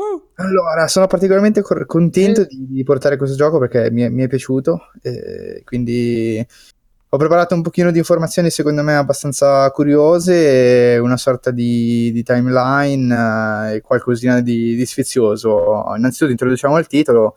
Eh, Ti mancava Metroid, Metroid comunque. Mi mancava, mancava Metroid, sì, è per questo che sono, sono, abbastanza contento di portarlo nel podcast. Eh, Metroid 2 Samus Return, è, è, come si intuisce dal titolo, il remake su 3DS di eh, Metroid 2 Return of Samus, che era uscito nel 91 su tutti su Game Boy. Sti nomi arzigogolati, poi solo loro. Sì, esatto. no, però aspetta, il gioco si chiama Metroid 2 punti Samus Return, giusto? Non c'è il sì, 2 nel sì, remake. Sì, sì, sì, sì Metroid okay. Samus Return. Remake di Metroid 2 Return of Samus. Eh, eh, allora, quando l'hanno annunciato, sinceramente ero abbastanza contento. Perché ero abbastanza contento? Perché era il titolo, diciamo meno giocabile in assoluto rimasto all'interno della serie perché il primo Metroid eh, che era uscito appunto nell'86 su NES è abbastanza tosto da giocare questo da giocare il titolo originale però era stato già rifatto interamente eh, su Game Boy, Co- Game Boy Advance scusate ed era uscito poi nel 2004 in una forma molto rinnovata del tutto giocabile benissimo che importava tutto diciamo la, il set grafico che era stato sviluppato per Fusion due anni prima quindi eh, il primo era già stato portato a casa in forma giocabilissima tutt'oggi il titolo che viene dopo è ovviamente Super Metroid, il famosissimo, celeberrimo, che comunque è uscito su, su Super NES e rimane tutt'oggi giocabilissimo senza sì. grossi problemi. E il titolo invece, diciamo di mezzo, Metroid 2, era uscito su Game Boy, eh, tra l'altro Game Boy neanche Game Boy Color, quindi è pure senza colori, cioè... E Game Boy che si muovono, esatto. Game Boy seppia. Esatt- esattamente, eh, aveva un po' il difettuccio che hanno tanti giochi su, su Game Boy, che è di avere eh, un'apertura di telecamera, se possiamo dire così, molto piccola, di avere una Samus che occupa tre quarti dello schermo, eh, una memoria disponibile fisica proprio all'interno delle cartucce, delle cartucce abbastanza limitata di conseguenza il gioco di per sé, eh, pur aggiungendo eh, molte feature rispetto al primo uscito su NES, eh, era, è rimasto ad oggi il peggiore, il peggiore da, da, recuperare. Io lo recuperai ai tempi, ma feci veramente molta, molta fatica e lo giocai anche un po' contro voglia perché ero appassionato della serie, quindi volevo giocarlo, però di fatto non mi ha divertito molto, non, gio- non, non essendo vivo quando è uscito, non avendolo giocato, in quel momento dopo è invecchiato veramente malissimo nel giro di, di pochi anni, secondo me. E quindi comunque... Eh, ma anche solo che... la mancanza di colori è una cosa che comunque per noi la percepiamo veramente come segno di un invecchiamento. Sì, sì, anche perché appunto poi quando si fa retro gaming comunque in generale anche se uno si prende il titolo NES comunque i colori ci sono. Cioè nel senso è proprio il segno proprio di, di eh. arretratezza tecnica forse un po' troppo almeno per, per, i miei e anche i tuoi sento gusti. Prossima volta parliamo di Pong. Mamma mia e quindi ero, ero, molto contento, è uscito, ne ho sentito molto parla- parlare molto bene dalla, dalla, critica, non è un titolo fondante del genere, però è un titolo che si difende e soprattutto ha fatto felici tanti appassionati che appunto di Metroid 2D non ne vedevano da ormai 11 anni, o forse anche di più, no, di più, 13 anni da, da Metroid Zero Mission. E, e niente, siamo rimasti molto contenti. Perché fondamentalmente perché eh, Mercury, Mercury, Steam è riuscita eh, a creare eh, un'atmosfera molto metroidiana, cioè comunque il gioco sia nel gameplay che nell'atmosfera generale di fatto si unisce al trittico Super Metroid, Fusion e Zero Mission. Eh, forse è il peggiore dei quattro, almeno a mio avviso, però è il peggiore in un gruppo di giochi, secondo me, fatti benissimo e stupendi. Quindi, perché è fatto così bene? Eh, soprattutto perché è fatto co- così bene dalle mani di, di, Mercury Steam, un team comunque che nel corso degli anni ha avuto eh, delle performance, eh, di- diciamo, altalenanti, senza entrare eh, nel sì. dettaglio. Soprattutto, se sì? posso aggiungere, aveva sì, sì, fatto eh, prima su 3DS Castlevania, che comunque siamo alla fine un po' poi il binomio sì, Metroidvania. Esatto. Cioè, sì. E no, era andato maluccio, cioè era un gioco veramente bruttino. Infatti questo aveva dato un po' di paura per Metroid perché comunque appunto la gente non si fidava più molto, soprattutto dopo anche Lord of Shadow, Castlevania Lord of Shadow 2 che era andato anche malissimo quello. Insomma, si sono invece a quanto pare ripresi perché ho visto che bene o male è piaciuto, è piaciuto a tutti sì, questo, sì. questo Metroid. Sì, sì, si sono ripresi. Tra l'altro, l'annuncio, se ricordo, non l'avevano neanche annunciato proprio in pompa magna, ma l'avevano fatto vedere nel, nella Treehouse sì, sì, 3, cioè dopo, boh, bizzarro anche quello, però vabbè. Sì, non ci davano tutta questa incredibile importanza, però comunque no, è no, un titolo no, insomma, importante appunto per questo, per questo motivo che ha detto Eric.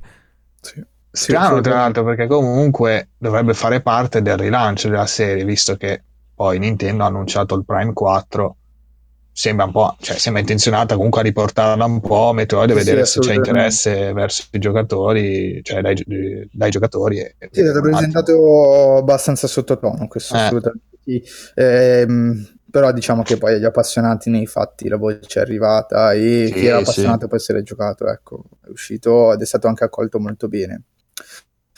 Come dicevamo prima, appunto, ci siamo contenti comunque del lavoro di Mercury Steam, eh, che però non ha propriamente lavorato da solo nelle fasi di sviluppo e adesso io non so esattamente, ovviamente nessuno sa, non io, ma nessuno sa esattamente quali sono stati i ruoli, quanto è stata brava Mercury Steam a replicare le atmosfere e il gameplay, oppure quanto è stato bravo Yoshio Sakamoto che ha lavorato come producer al titolo a infondere il suo sapere all'interno di, di questo titolo. Perché parlo di Yoshio Sakamoto? Per gli appassionati della serie, Yoshio. probabilmente questo nome è già, è già conosciuto, perché è il primo ideatore del- della saga intera, eh, ha lavorato fin dall'inizio, fin eh, da- dall'uscita del, del primo Metroid su NES, eh, è stato proprio l'ideatore del- della serie insieme a Gunpei Yokoi. Mm. Ehm, Ah, Gunpei Yokoi aveva... Sì, Gunpei Yokoi praticamente- l'ideatore del Game Boy, no? sì, Anche. esattamente. Eh. Gunpei Yokoi, inventore della croce direzionale, famoso per Metroid, Kid Icarus, Super Mario Land e ci ha messo lo zampino anche in console, nel- nella parte di design del console, di- console come Game, Game Watch, Game Boy e Virtual Boy. Miyamoto, ma chi cazzo sei? Quindi insomma un binomio abbastanza importante all'interno mh, della storia del videogioco, direi proprio generale. Allora, facciamo un piccolo excursus, eh, secondo me abbastanza interessante, perché Sakamoto ha dato, secondo me, un grande contributo. Come ho detto, appunto, ha partecipato nella- nell'uscita dell'86 come director eh, al primo Metroid, insieme appunto a, a Gunpei Yokoi appena, appena citato. Il team che allora sviluppò il primo titolo di Metroid eh, fu Nintendo Research and Development One, che è il primo team in assoluto di sviluppo presente, first party presente in Nintendo. E all'interno di eh, questo gruppo di sviluppo eh, c'era un team composto di tre persone, team Shikamaru, e in queste tre persone appunto c'era proprio Yoshio Sakamoto che poi si ritrovò a lavorare eh, come director al primo Metroid. Quindi cosa è successo sostanzialmente? Due anni prima l'uscita di, di Metroid, all'interno di Nintendo Research, lo abbreverò così, ci fu una piccola scissione. Nulla di particolarmente drammatico, alcuni sviluppatori di Nintendo Research eh, nell'84 decisero di, di fondare l'Intelligent System, eh, che era composta da un gruppo appunto di eh, programmatori specifici eh, che allora appunto facevano la, l'arduo lavoro di, di, costruire il codice sulle, sulle cartucce di, dei tempi passati, che era un lavoro differente dal fare il design del, del gioco stesso. Di conseguenza già nell'84 si era creato questo binomio Intelligent System e Nintendo Research, eh, che di fatto erano due entità separate, ma poi eh, per quanto riguarda i lavori Nintendo le ha sempre fatte coordinare in maniera piuttosto eh, sincronizzata. Da una parte Nintendo Research eh, forniva quello che era il design del, del, gioco, dall'altra parte Intelligent System si occupava di, eh, di, implementarlo fondamentalmente, di creare quella cartuccia che sarebbe stata poi utilizzata e venduta. Mm. Quindi questo binomio tira fuori Metroid e fa diciamo un discreto successo, viene, viene accolto abbastanza bene e ironia della sorte, nel 91, come abbiamo detto, uscirà poi su Game Boy il Metroid, Metroid 2 eh, Return of Samus, che è l'unico gioco dell'intera saga a non essere curato da Yoshio Sakamoto. Ecco, piccolo, no. piccolo hint, perché fu semplicemente curato da Intelligent System e eh, Gunpei Yokoi a capo di Nintendo Research.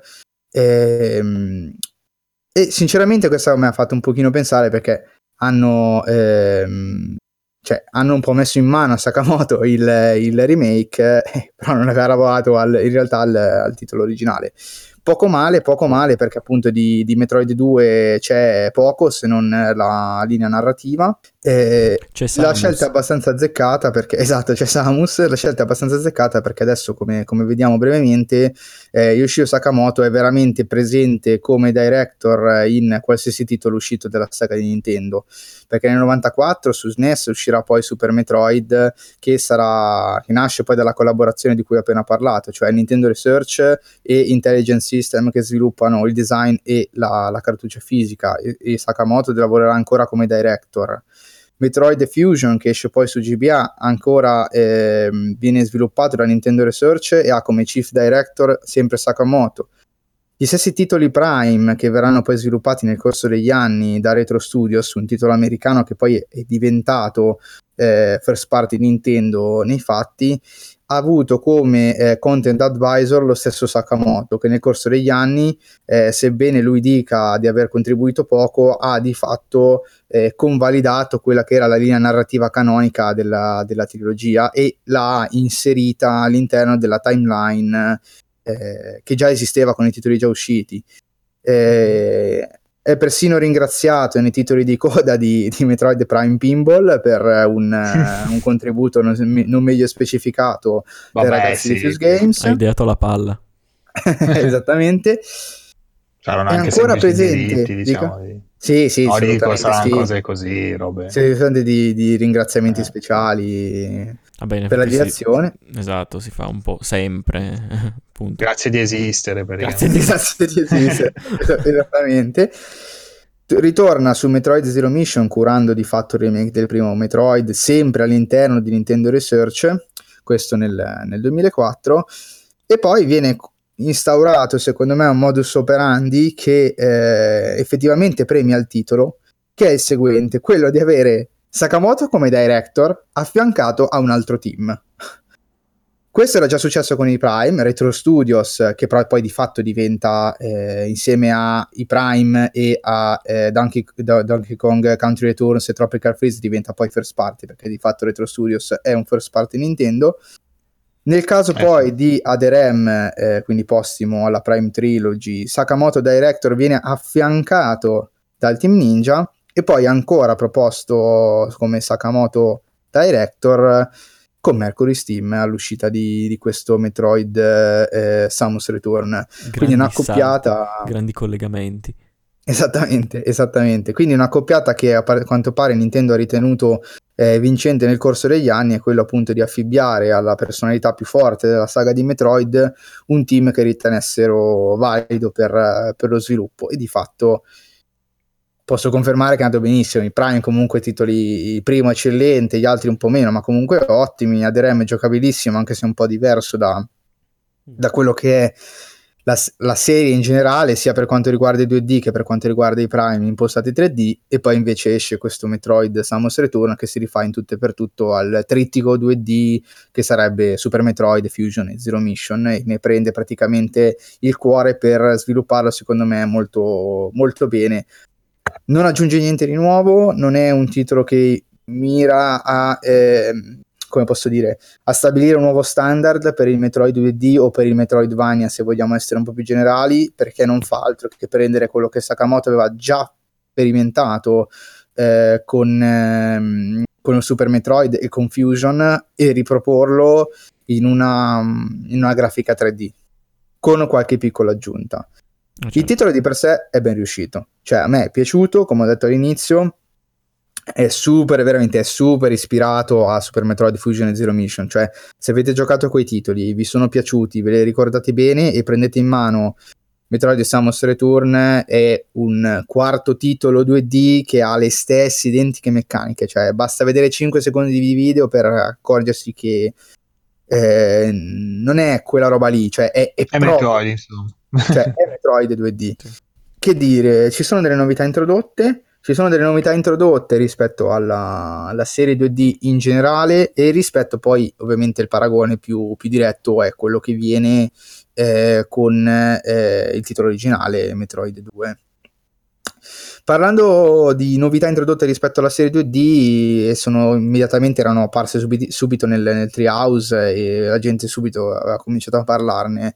La prima è del combattimento corpo a corpo, che non è mai stato presente all'interno della, della saga Oh. con questa sorta di, di Perry slideshow della, ah, sì, della, sì, dell'arma in alto.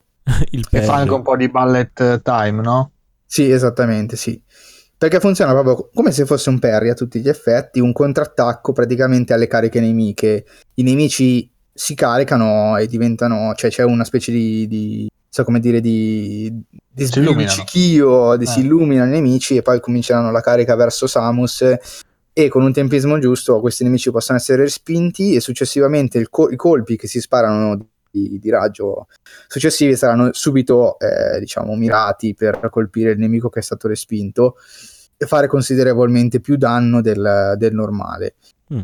Mm-hmm. Allora, all'inizio diciamo che nelle fasi iniziali è un po' troppo forte secondo me questo tipo di abilità, poi adesso non entrerò troppissimo nei particolari, diciamo che nella sezione iniziale il parry serve un po' per abbattere qualsiasi cosa perché ogni nemico che ti si butta contro può essere tranquillamente respinto e colpito senza subire nessun danno, ovviamente, perché il parry non fa subire danno al, al personaggio.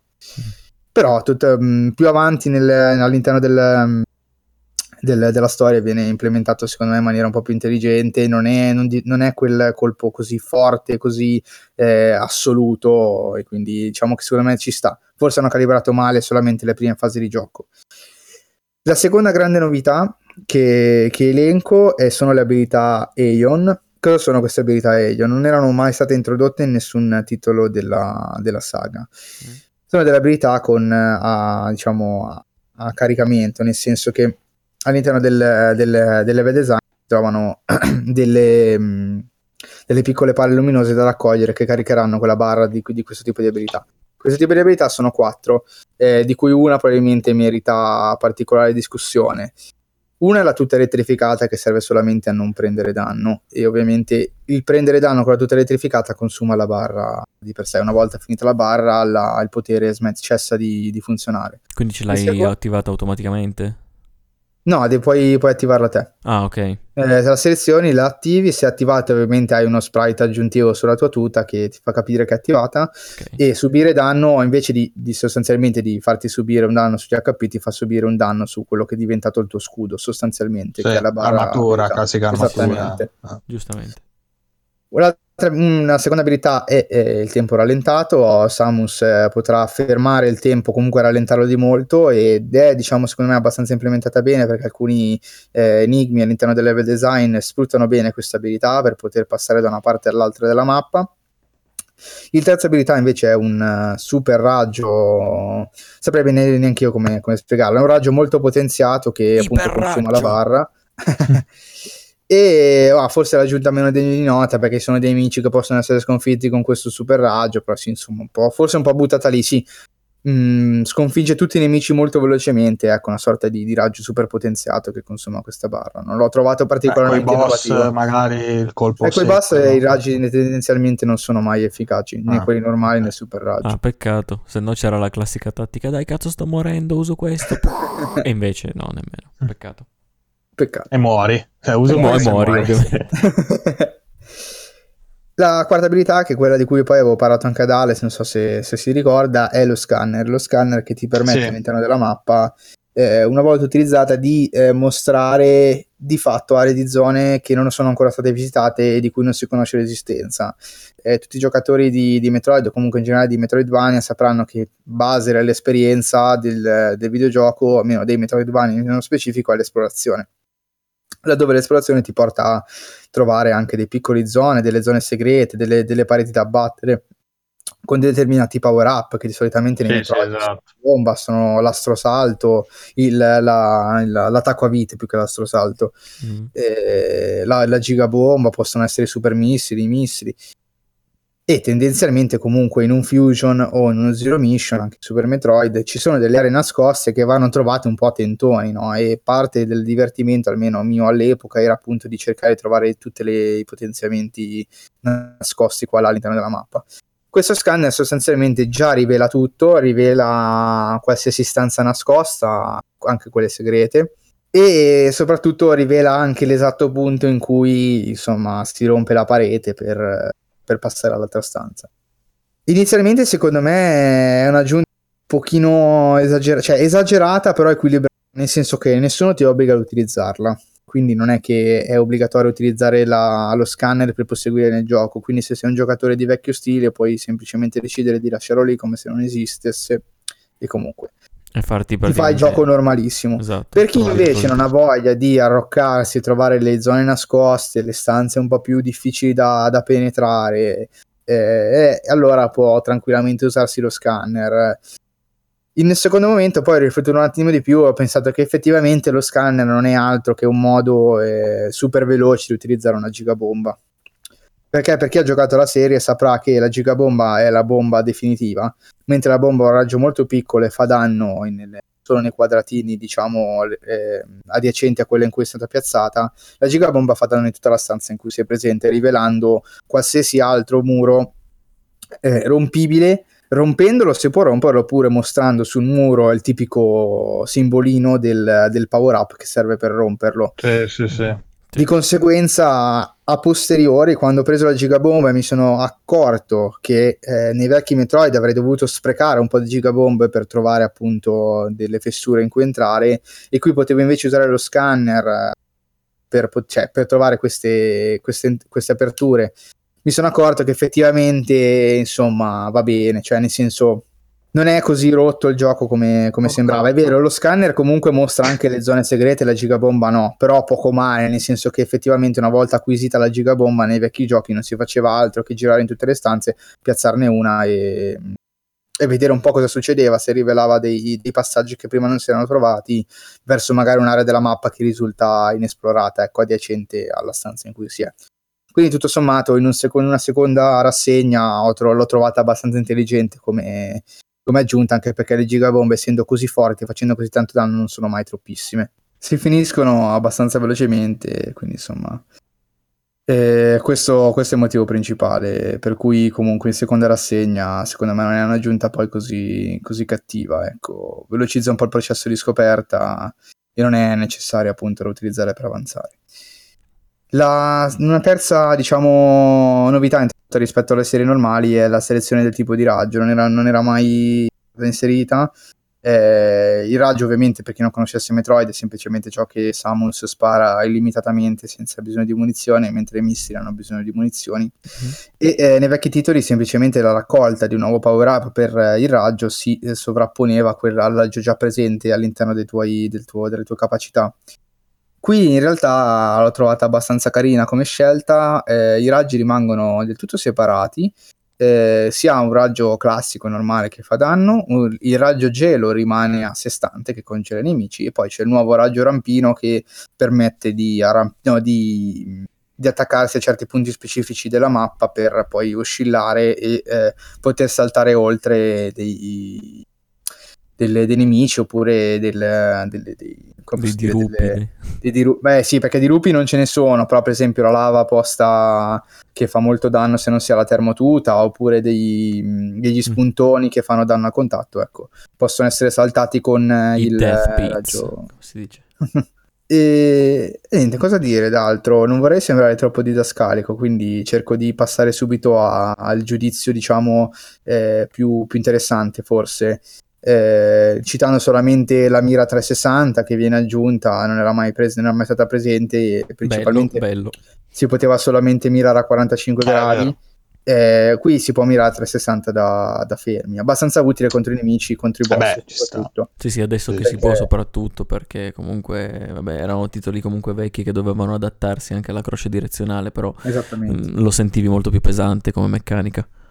Esattamente, esattamente, era proprio impossibile dare l'input corretto per, per, per mirare. Invece adesso con eh, il, lo stecchettino, io non so mai come chiamarlo, lo stecchettino del 3DS sì. È abbastanza preciso, si può dare un'angolazione precisa. D-pad, no, non è D-pad. È no, D-pad quel, quel cazzillo lì mh, no, piccolissimo. C'è una specie di roba che non si capisce. Ma va bene, ah, scusa, sì, si sì, può sì, tranquillamente. Sì. Secondo me è comunque anche integrata bene perché all'interno ma Quindi hai usato quello per mirare? Perdonami. Sì, contro le boss fight sì. Ah. Mm. Perché assunto il tempismo giusto ti permettono, siccome comunque i boss si muovono abbastanza liberamente, eh, è abbastanza utile eh, perché appunto hanno alcune hitbox, eh, classico questo nei Metroidvania, che vanno colpite ed effettivamente alcune hitbox sono abbastanza nascoste, eh, di conseguenza avere la mira libera è abbastanza, abbastanza utile, ecco. Cosa dire? Due, proprio velocissimo, due piccole aggiunte che, sono state, che non erano presenti nel, nel titolo eh, originale, ma sono state aggiunte in questo titolo probabilmente a seguito del, dell'esperienza maturata con eh, Fusion e Zero Mission, che sono la tuta gravità eh, che ti permette di muoverti eh, all'interno dei liquidi senza subirne, diciamo, la pesantezza, e il raggio di carica che era presente solo in Metroid Fusion, eh, che ti permette di fare un colpo caricato tenendo premuto il tasto. Questo non era presente nell'originale, per questi motivi appunto dicevo che eh, ovviamente tutto, tutto, il resto del comparto è sempre presente, missili, super missili, bomba, gigabomba, raggio omba, raggio onda, raggio multiplo, raggio plasma, tutti quelli che, con- che chi ha giocato conosce sono presenti tutti. Ed è per questo motivo che dicevo che fondamentalmente Metroid Samus Return è il Metroid 2D che, che eh, chi aspettava un nuovo Metroid 2D da giocare eh, può goderselo tranquillamente, anzi farà molto piacere. Passando al giudizio finale, secondo me è un titolo molto ben riuscito, eh, ha un'atmosfera molto buona, eh, ha delle colonne sonore buone, non eccellenti secondo me, però fanno il loro lavoro sono, sono integrate bene con, eh, con, i vari momenti. Mi hanno fatto molto piacere le, l'aggiunta di, di, nuove cutscenes che mostrano del, dei, non ne parlerò nel dettaglio perché si entra nello spoiler pesante, eh, eh, comunque mostrano nuovi dettagli e nuove situazioni non presenti nell'originale. Tipo ah, Samus vabbè. è una donna, mi raccomando. Com'è? E sono, sono, fatte anche piuttosto bene, devo dire che non, non, non, me le aspettavo. A un certo punto parte la cutscene, uno non se l'aspetta perché comunque quel tipo di gioco ha avuto cutscenes eh, solamente in game, sostanzialmente momenti in cui Samus o i nemici erano pilotati dal computer sostanzialmente mm. e non potevano essere mossi dal giocatore, mentre qui appunto avendo sul 3DS la possibilità di costruire delle cutscenes ad hoc sono state fatte, mi, mi ha garbato parecchio la cosa Ottimo. 3D, 3D che come parlavo con Ale fa, insomma, forse non è il modo migliore di porre Metro, nel senso che sfruttando ah, appunto la feature 3D, 3D dici, nel senso, esatto, okay. questo 3D che viene messo dentro a forza nei titoli 3DS perché comunque deve poter essere attivabile, tranne in Pokémon deve poter essere attivabile l'opzione 3D sì, perché già lì il frame rate esatto, era, era livelli decenti esatto Insomma, si crea questo effetto di sfondo 3D, no? di sfondo aperto, eh, mm. che era già presente nei titoli 2D. Però secondo me nei titoli 2D con quella sorta, chiamiamola pixel art, che cioè, non, è, non, è, proprio vera pixel art, però al giorno d'oggi se dobbiamo dargli un nome eh, gli, gli, do quello. Sì, in teoria se, se, ti riferisci tipo a Super Metroid, queste cose qui è sempre sempre definibile sì, pixel art. Comunque, sì. Sì, sì, Beh, sì. sfondi. Prese- questi sfondi erano in 3D, cioè volutamente eh, mostranti uno sfondo più aperto, era già presente in titoli vecchi. Però secondo me era fatta molto meglio in pixel art. Qui molte zone hanno quel 3D tutto eh, pieno di aliasing tipico del 3DS che secondo me perdono abbastanza rispetto. Io avrei preferito molto di più che facessero un titolo pienamente 2D eh, disegnato bene. Secondo me avrebbe giovato molto di più. Mm. E, e Proprio un ritorno pieno anche allo stile di un, di un tempo. Sì, sì, assolutamente sì. Se posso sì. aggiungere una cosa, eh, si sono trovati in coincidenza un team amatoriale che stava facendo, anzi aveva fatto AM, AM2R, un remake eh, di Metroid 2 fatto praticamente con la grafica di Super Metroid praticamente. Sì, sì, sì, sì, Infatti è molto bello. E, eh sì, sì, sì, sì, molto bello e si sono incrociati sfortunatamente e hanno dovuto, cioè sono stati praticamente buttati giù da Nintendo perché ovviamente aveva in lavorazione questo. E, tra l'altro ha vinto pure, eh, era stato anzi candidato ai dei Game Award come miglior creazione fan made. Ma sì, si è fatta veramente sì. molto bene quel remake. Sì, sì, sì, assolutamente. Comunque si trova ancora, ovviamente. Certo, sì, io, certo. io, lo consiglio, li consiglio entrambi, secondo me, perché il remake amatoriale comunque è molto, fatto molto bene, molto bello da, da vedere, secondo me, come diceva Ale, nello, stilo, nello, stilo, lo stile Super Metroid. Mm-hmm. Mentre nel, in questo titolo nuovo ci sono quelle aggiunte di cui ho parlato che se uno è fan della serie e piace il gameplay, secondo me vale la pena vedere un pochino, insomma, di, di provarle.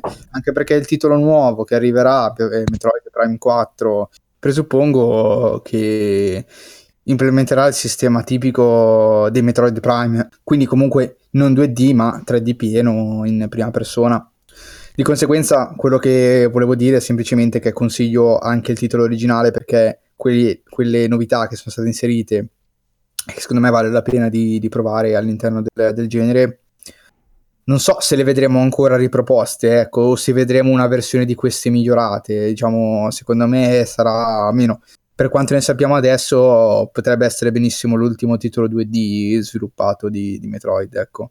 Eh, probabile. Così drastico, probabile. dici? Eh, guarda, io sono il primo che ad essere eh, super contento se mi annunciano il nuovo Metroid Action Verge, cioè nel senso è comunque con risoluzione mh, mm, HD o Full HD uh-huh. eh, in pixel art, sarei veramente contentissimo, 2D ovviamente. Però di fatto non so esattamente quanto questo fatto possa diventare realtà perché basta dare un'occhiata un attimino agli ultimi titoli sviluppati comunque da Retro Studios e di fatto appunto levando eh, Samus Returns eh, che è appunto un remake quindi non è un, un, vero e proprio nuovo capitolo ma semplicemente arriva per rinnovarne uno vecchio. Di fatto sono tutti sono i Prime e Adrem mm. entrambi fatti diversi ma comunque entrambi fatti in 3D completo è vero Adrem ha qualche sezione in 2D che ricorda moltissimo Fusion e Zero Mission, però cioè, sono più forse eh, delle chicche un po' fanservice per dire così, per, per strizzare l'occhio, che è un'implementazione vera e propria di un nuovo sistema 2D. Capito. Quindi non so, vedremo, vedremo. Io non penso annunci- ci saranno altri Metroid per 3DS, che forzerebbe ovviamente il, il 2D.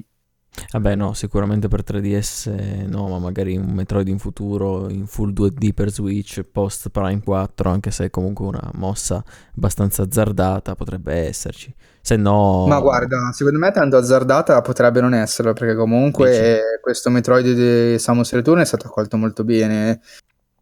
Mi sembra abbia venduto anche discretamente bene. Mm. Quindi... Non so se prima si è sentito, dicevo Comunque ci hanno messo tantissimo inspiegabilmente a proporre un Metroid eh, su 3DS, visto il successo della console, eh, che boh. cioè, proprio sì, alla fine, non, fine non, cioè, non, me lo spiegano, hanno fatto uscire quella Anche perché il modello di... Eh, il mod- eh, a parte quello, vabbè, il modello di Samus era uno dei primi modelli 3D che mostravano primo, alle prime presentazioni del, primi, del prima versione del 3DS. Non so se ricordate qualche video. Sì, sì, eh, sì, ho c'era presente. tipo Mario sopra Yoshi, c'era appunto Samus eh, con la tuta. Eh. E boh, però poi alla fine per anni e anni non si è mai visto non nulla. Non si è visto nulla, sì. Ma tra l'altro non capisco neanche perché, secondo me qui è tutta volontà di Nintendo di fare qualcos'altro, perché comunque eh, la timeline è abbastanza incasinata, non faccio spoiler a nessuno se dico che Fusion è quello che segna l'ultimo titolo a livello cronologico, ha un finale super aperto, cioè nel senso che non preclude niente, cioè è messo lì per dire ok, da qui in poi possiamo fare quel cavolo che ci pare e possiamo essere coerenti con, eh, con la trama, in qual- qualsiasi cosa ne facciamo. Quindi sarebbe stato anche facile sviluppare un nuovo titolo. Eh, tra l'altro pure su DS, che era super successo pure quella, cioè, hanno proposto Prime Hunters che lo provai sinceramente, non l'ho approfondito perché non mi sembrava molto adatto alla console. Tu mi sembra che l'hai giocato invece molto. Io invece mi sono spaccatissimo a Prime Hunters perché eh, all'inizio l'ho associato molto poco a Metroid, cioè era Metroid perché banalmente... Sì, però è strano che non abbiano fatto un bel Metroid 2D su DS che comunque avrebbe reso bene. È strano sì, è strano sì. Eh. Quindi Anche boh, perché poi che hanno un po' giocato diversamente con la serie, non so, nel corso del tempo avranno valutato diversamente, boh, vai a sapere. Sì. È per questo che dico che mi sembra poco probabile che ne, ne... un altro. Però in realtà poi dicevo, stavo dicendo a Matt che un azzardo neanche troppo, perché poi alla fine questo titolo ha venduto molto bene. Secondo, secondo me, ho letto che aveva venduto discretamente bene per essere comunque un remake di, di, una serie che ormai nel corso degli anni sta scemando sempre di più, proprio a causa di, di uscite inesistenti comunque, perché eh, da Metroid ad RM e parliamo del 2010, quindi cioè, sì, sì, fa, ovviamente non sto calcolando Federation Forces, eh, non abbiamo mai avuto né un titolo 3D né uno 2D, quindi Metroid latita da tantissimo tempo. Cosa che invece prima non era mai successo perché eh, quando è uscito Fusion eh, in concomitanza con Metroid Prime, quindi addirittura cioè, sono usciti praticamente insieme. Da lì in poi, nel 2004, poi sono usciti Zero Mission, Prime 2, e, vabbè, Prime Pinball, vabbè. E, comunque poi è uscito Prime Hunter su, su DS, subito dopo è uscito Prime 3 dal giro di un anno, due anni dopo è uscita la Prime Trilogy, che vabbè era il raccoglimento dei tre, però comunque c'è stata la grande uscita. E poi l'anno dopo è uscito Metroid Other M. Nel giro di otto anni sono usciti 1, 2, 3, 4, 5, 6, 7, 8 titoli mm. differenti. Uno all'anno? Quindi, comunque uno all'anno di media, eh, mentre sì, adesso ovviamente negli ultimi otto anni per fare la, il paragone speculare è uscito solo Samus Return, eh, che è un remake tra l'altro, quindi neanche un nuovo titolo. Certo, quindi non certo. so esattamente cosa vogliono fare. E a questo proposito mi ero salvato una, una citazione, una citazione, una risposta di, di Sakamoto ad Eurogamer che quest'estate diceva appunto ad Eurogamer che è difficile rispondere ad una domanda sul futuro, ma in ogni caso la serie di Metroid sicuramente non è conclusa. Questo è un po' per dire che secondo me neanche loro sanno bene cosa, cosa vogliono fare. Mm. Eh, vediamo cosa sarà questo Metroid Prime 4 e vediamo dove si collocherà e cosa, cosa farà. Chiamandolo Prime 4 mi sembra logico pensare che seguirà poi l'impostazione degli altri Prime. Mm-hmm.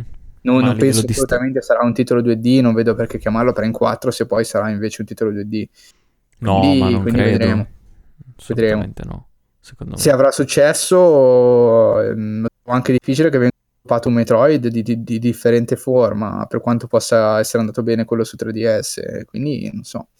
Diciamo sì, sì, però essendo chiamato Prime... Sulla Virtual Console mi fanno contento, però dimmi. Eh, dimmi. vabbè. No, dico, essendo chiamato Prime, comunque sarà sulla falsariga degli altri tre precedenti. Sì, sì, sì, quello, quello che sì, penso anch'io, dai. penso mm. sia logico aspettarsi, assolutamente. Allora, fate una digressione molto, molto lunga, quindi finisco qui dicendo due cosine velocissime.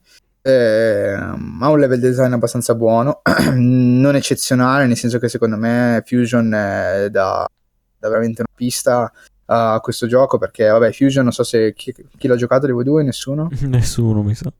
Mm, no. Vabbè comunque, io sono abbastanza profano ho giocato Super Metroid e basta praticamente. Capito. Devo andarmi a recuperare gran roba per tagliare la testa al toro e non essere troppo, troppo lungo, semplicemente Fusion aveva delle, dei blocchi di mappa differenti tra di loro, ma che alla fine della fiera si trovavano degli scorci segreti per poter passare da una zona all'altra cosa che appunto in questo Metroid Samus Return non avviene assolutamente. Cioè c'è il passaggio da zona 1 a zona 2, da zona 2 a zona 3, eccetera, cioè senza che le varie zone siano interconnesse tra di loro, mentre in Fusion c'era questa interconnessione di passaggi segreti e non. Per il resto, appunto, come ho ripetuto varie volte, lo, lo consiglio agli amanti del genere. Cosa condanno assolutamente eh, ed è la scelta di Nintendo di bloccare il contenuto aggiuntivo della modalità Fusion. Ah. La modalità Fusion, che è una modalità con difficoltà maggiorata in cui Samus indosserà la, la tuta finale di, di Metroid Fusion, eh, che chi è appassionato sicuramente ricorderà con piacere, potrà essere giocata solamente previo acquisto di un amiibo che sblocca appunto la suddetta modalità. Quindi praticamente è un DLC. Io non l'hanno smentita questa cosa? Mm, io ho cercato prima del podcast e ho trovato articoli che ne parlavano con fervore. Ma come eh, avevo letto che ne parlavano, eh, però poi era stata smentita, ho detto no, no, la modalità... O forse no, forse allora tu hai parlato di tutta, però poi c'è la modalità difficile, forse prima, inizialmente era sbloccabile tutta modalità difficile con l'amiibo, invece poi la modalità difficile è sbloccabile tranquillamente finendo il gioco, mentre la tuta no. Forse eh, sì, sì, sì, mm. penso sia così, e sì, sto leggendo così, esatto. Quindi la modalità difficile la tuta rimane, è... sì. Sì, la tuta però ce l'hai solo tramite...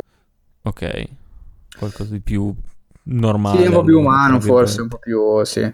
Okay. Vabbè, finché aspetto estetico, se andiamo a vedere, eh, anche perché l'amiibo deve avere un minimo di senso, quindi ci sta che sia così. Cioè, sì, ma è anche, anche, giusto che comunque ti sblocchi una cosa non di vitale importanza. Perché appunto, appunto c'è l'amiibo estetico. Esatto. No, fosse stata la moneta più difficile, ecco, quello scocciava. Perché sì, esatto, praticamente è un, è un, DLC fisico, come ho detto prima. Eh, sì, esatto. la DLC Collector's Edition, ti danno l'amiibo. Ma guarda, in realtà qua leggo su Eurogamer che anche la modalità Fusion è proprio una modalità parte rispetto alla, alla, alla, modalità difficile in realtà. Ah, boh. Per essere, per essere so. chiari. Quindi di fatto, almeno da quanto leggo rilasciato da Eurogamer, che è stato nel corso dell'estate poi il portavoce, tra virgolette, di, di Nintendo per quanto riguarda Samus, eh, questo, questo titolo di, di, Metroid, sembrerebbe, come avevo letto prima, che in realtà la modalità Fusion sia qualcosa di, di ulteriore ancora, che viene sbloccata solamente con, eh, con, l'Amiibo. Mentre il secondo Amiibo, che è quello di, che raffigura il Metroid con la, la boccetta, l'ampolla che lo contiene, mostrerà la posizione dei Metroid nella, nella sostanzialmente del gioco.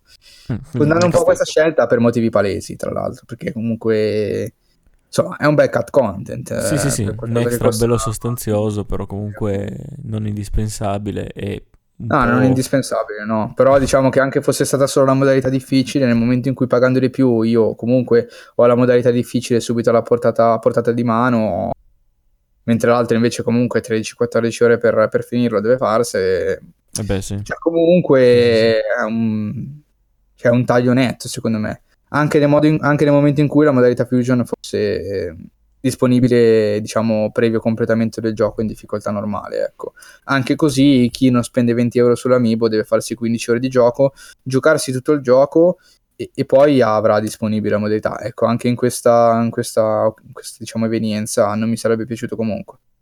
Perché eh. non si tratta solamente di estetica, si tratta di dover spendere un quantitativo di ore abbastanza sostenuto per poterla raggiungere, ma soprattutto una volta che l'hai raggiunta, poi il gioco l'hai già giocato per intero. Sì, ma dici, cioè finire il gioco per sbloccare la modalità difficile, dici? Sì, ma non solo difficile, è proprio la modalità Fusion che ti procura tutto e tutto. Cioè, se il pacchetto fosse anche sbloccabile eh, previo completamento del gioco, mm. contro invece la possibilità di averlo subito sbloccato e di giocarselo subito così, ecco, a me questa cosa non piace moltissimo. Ovviamente so che, so, si sa, non l'ha, proprio, non l'ha proposta solo Nintendo questa cosa, è una modalità in generale che a me non piace moltissimo.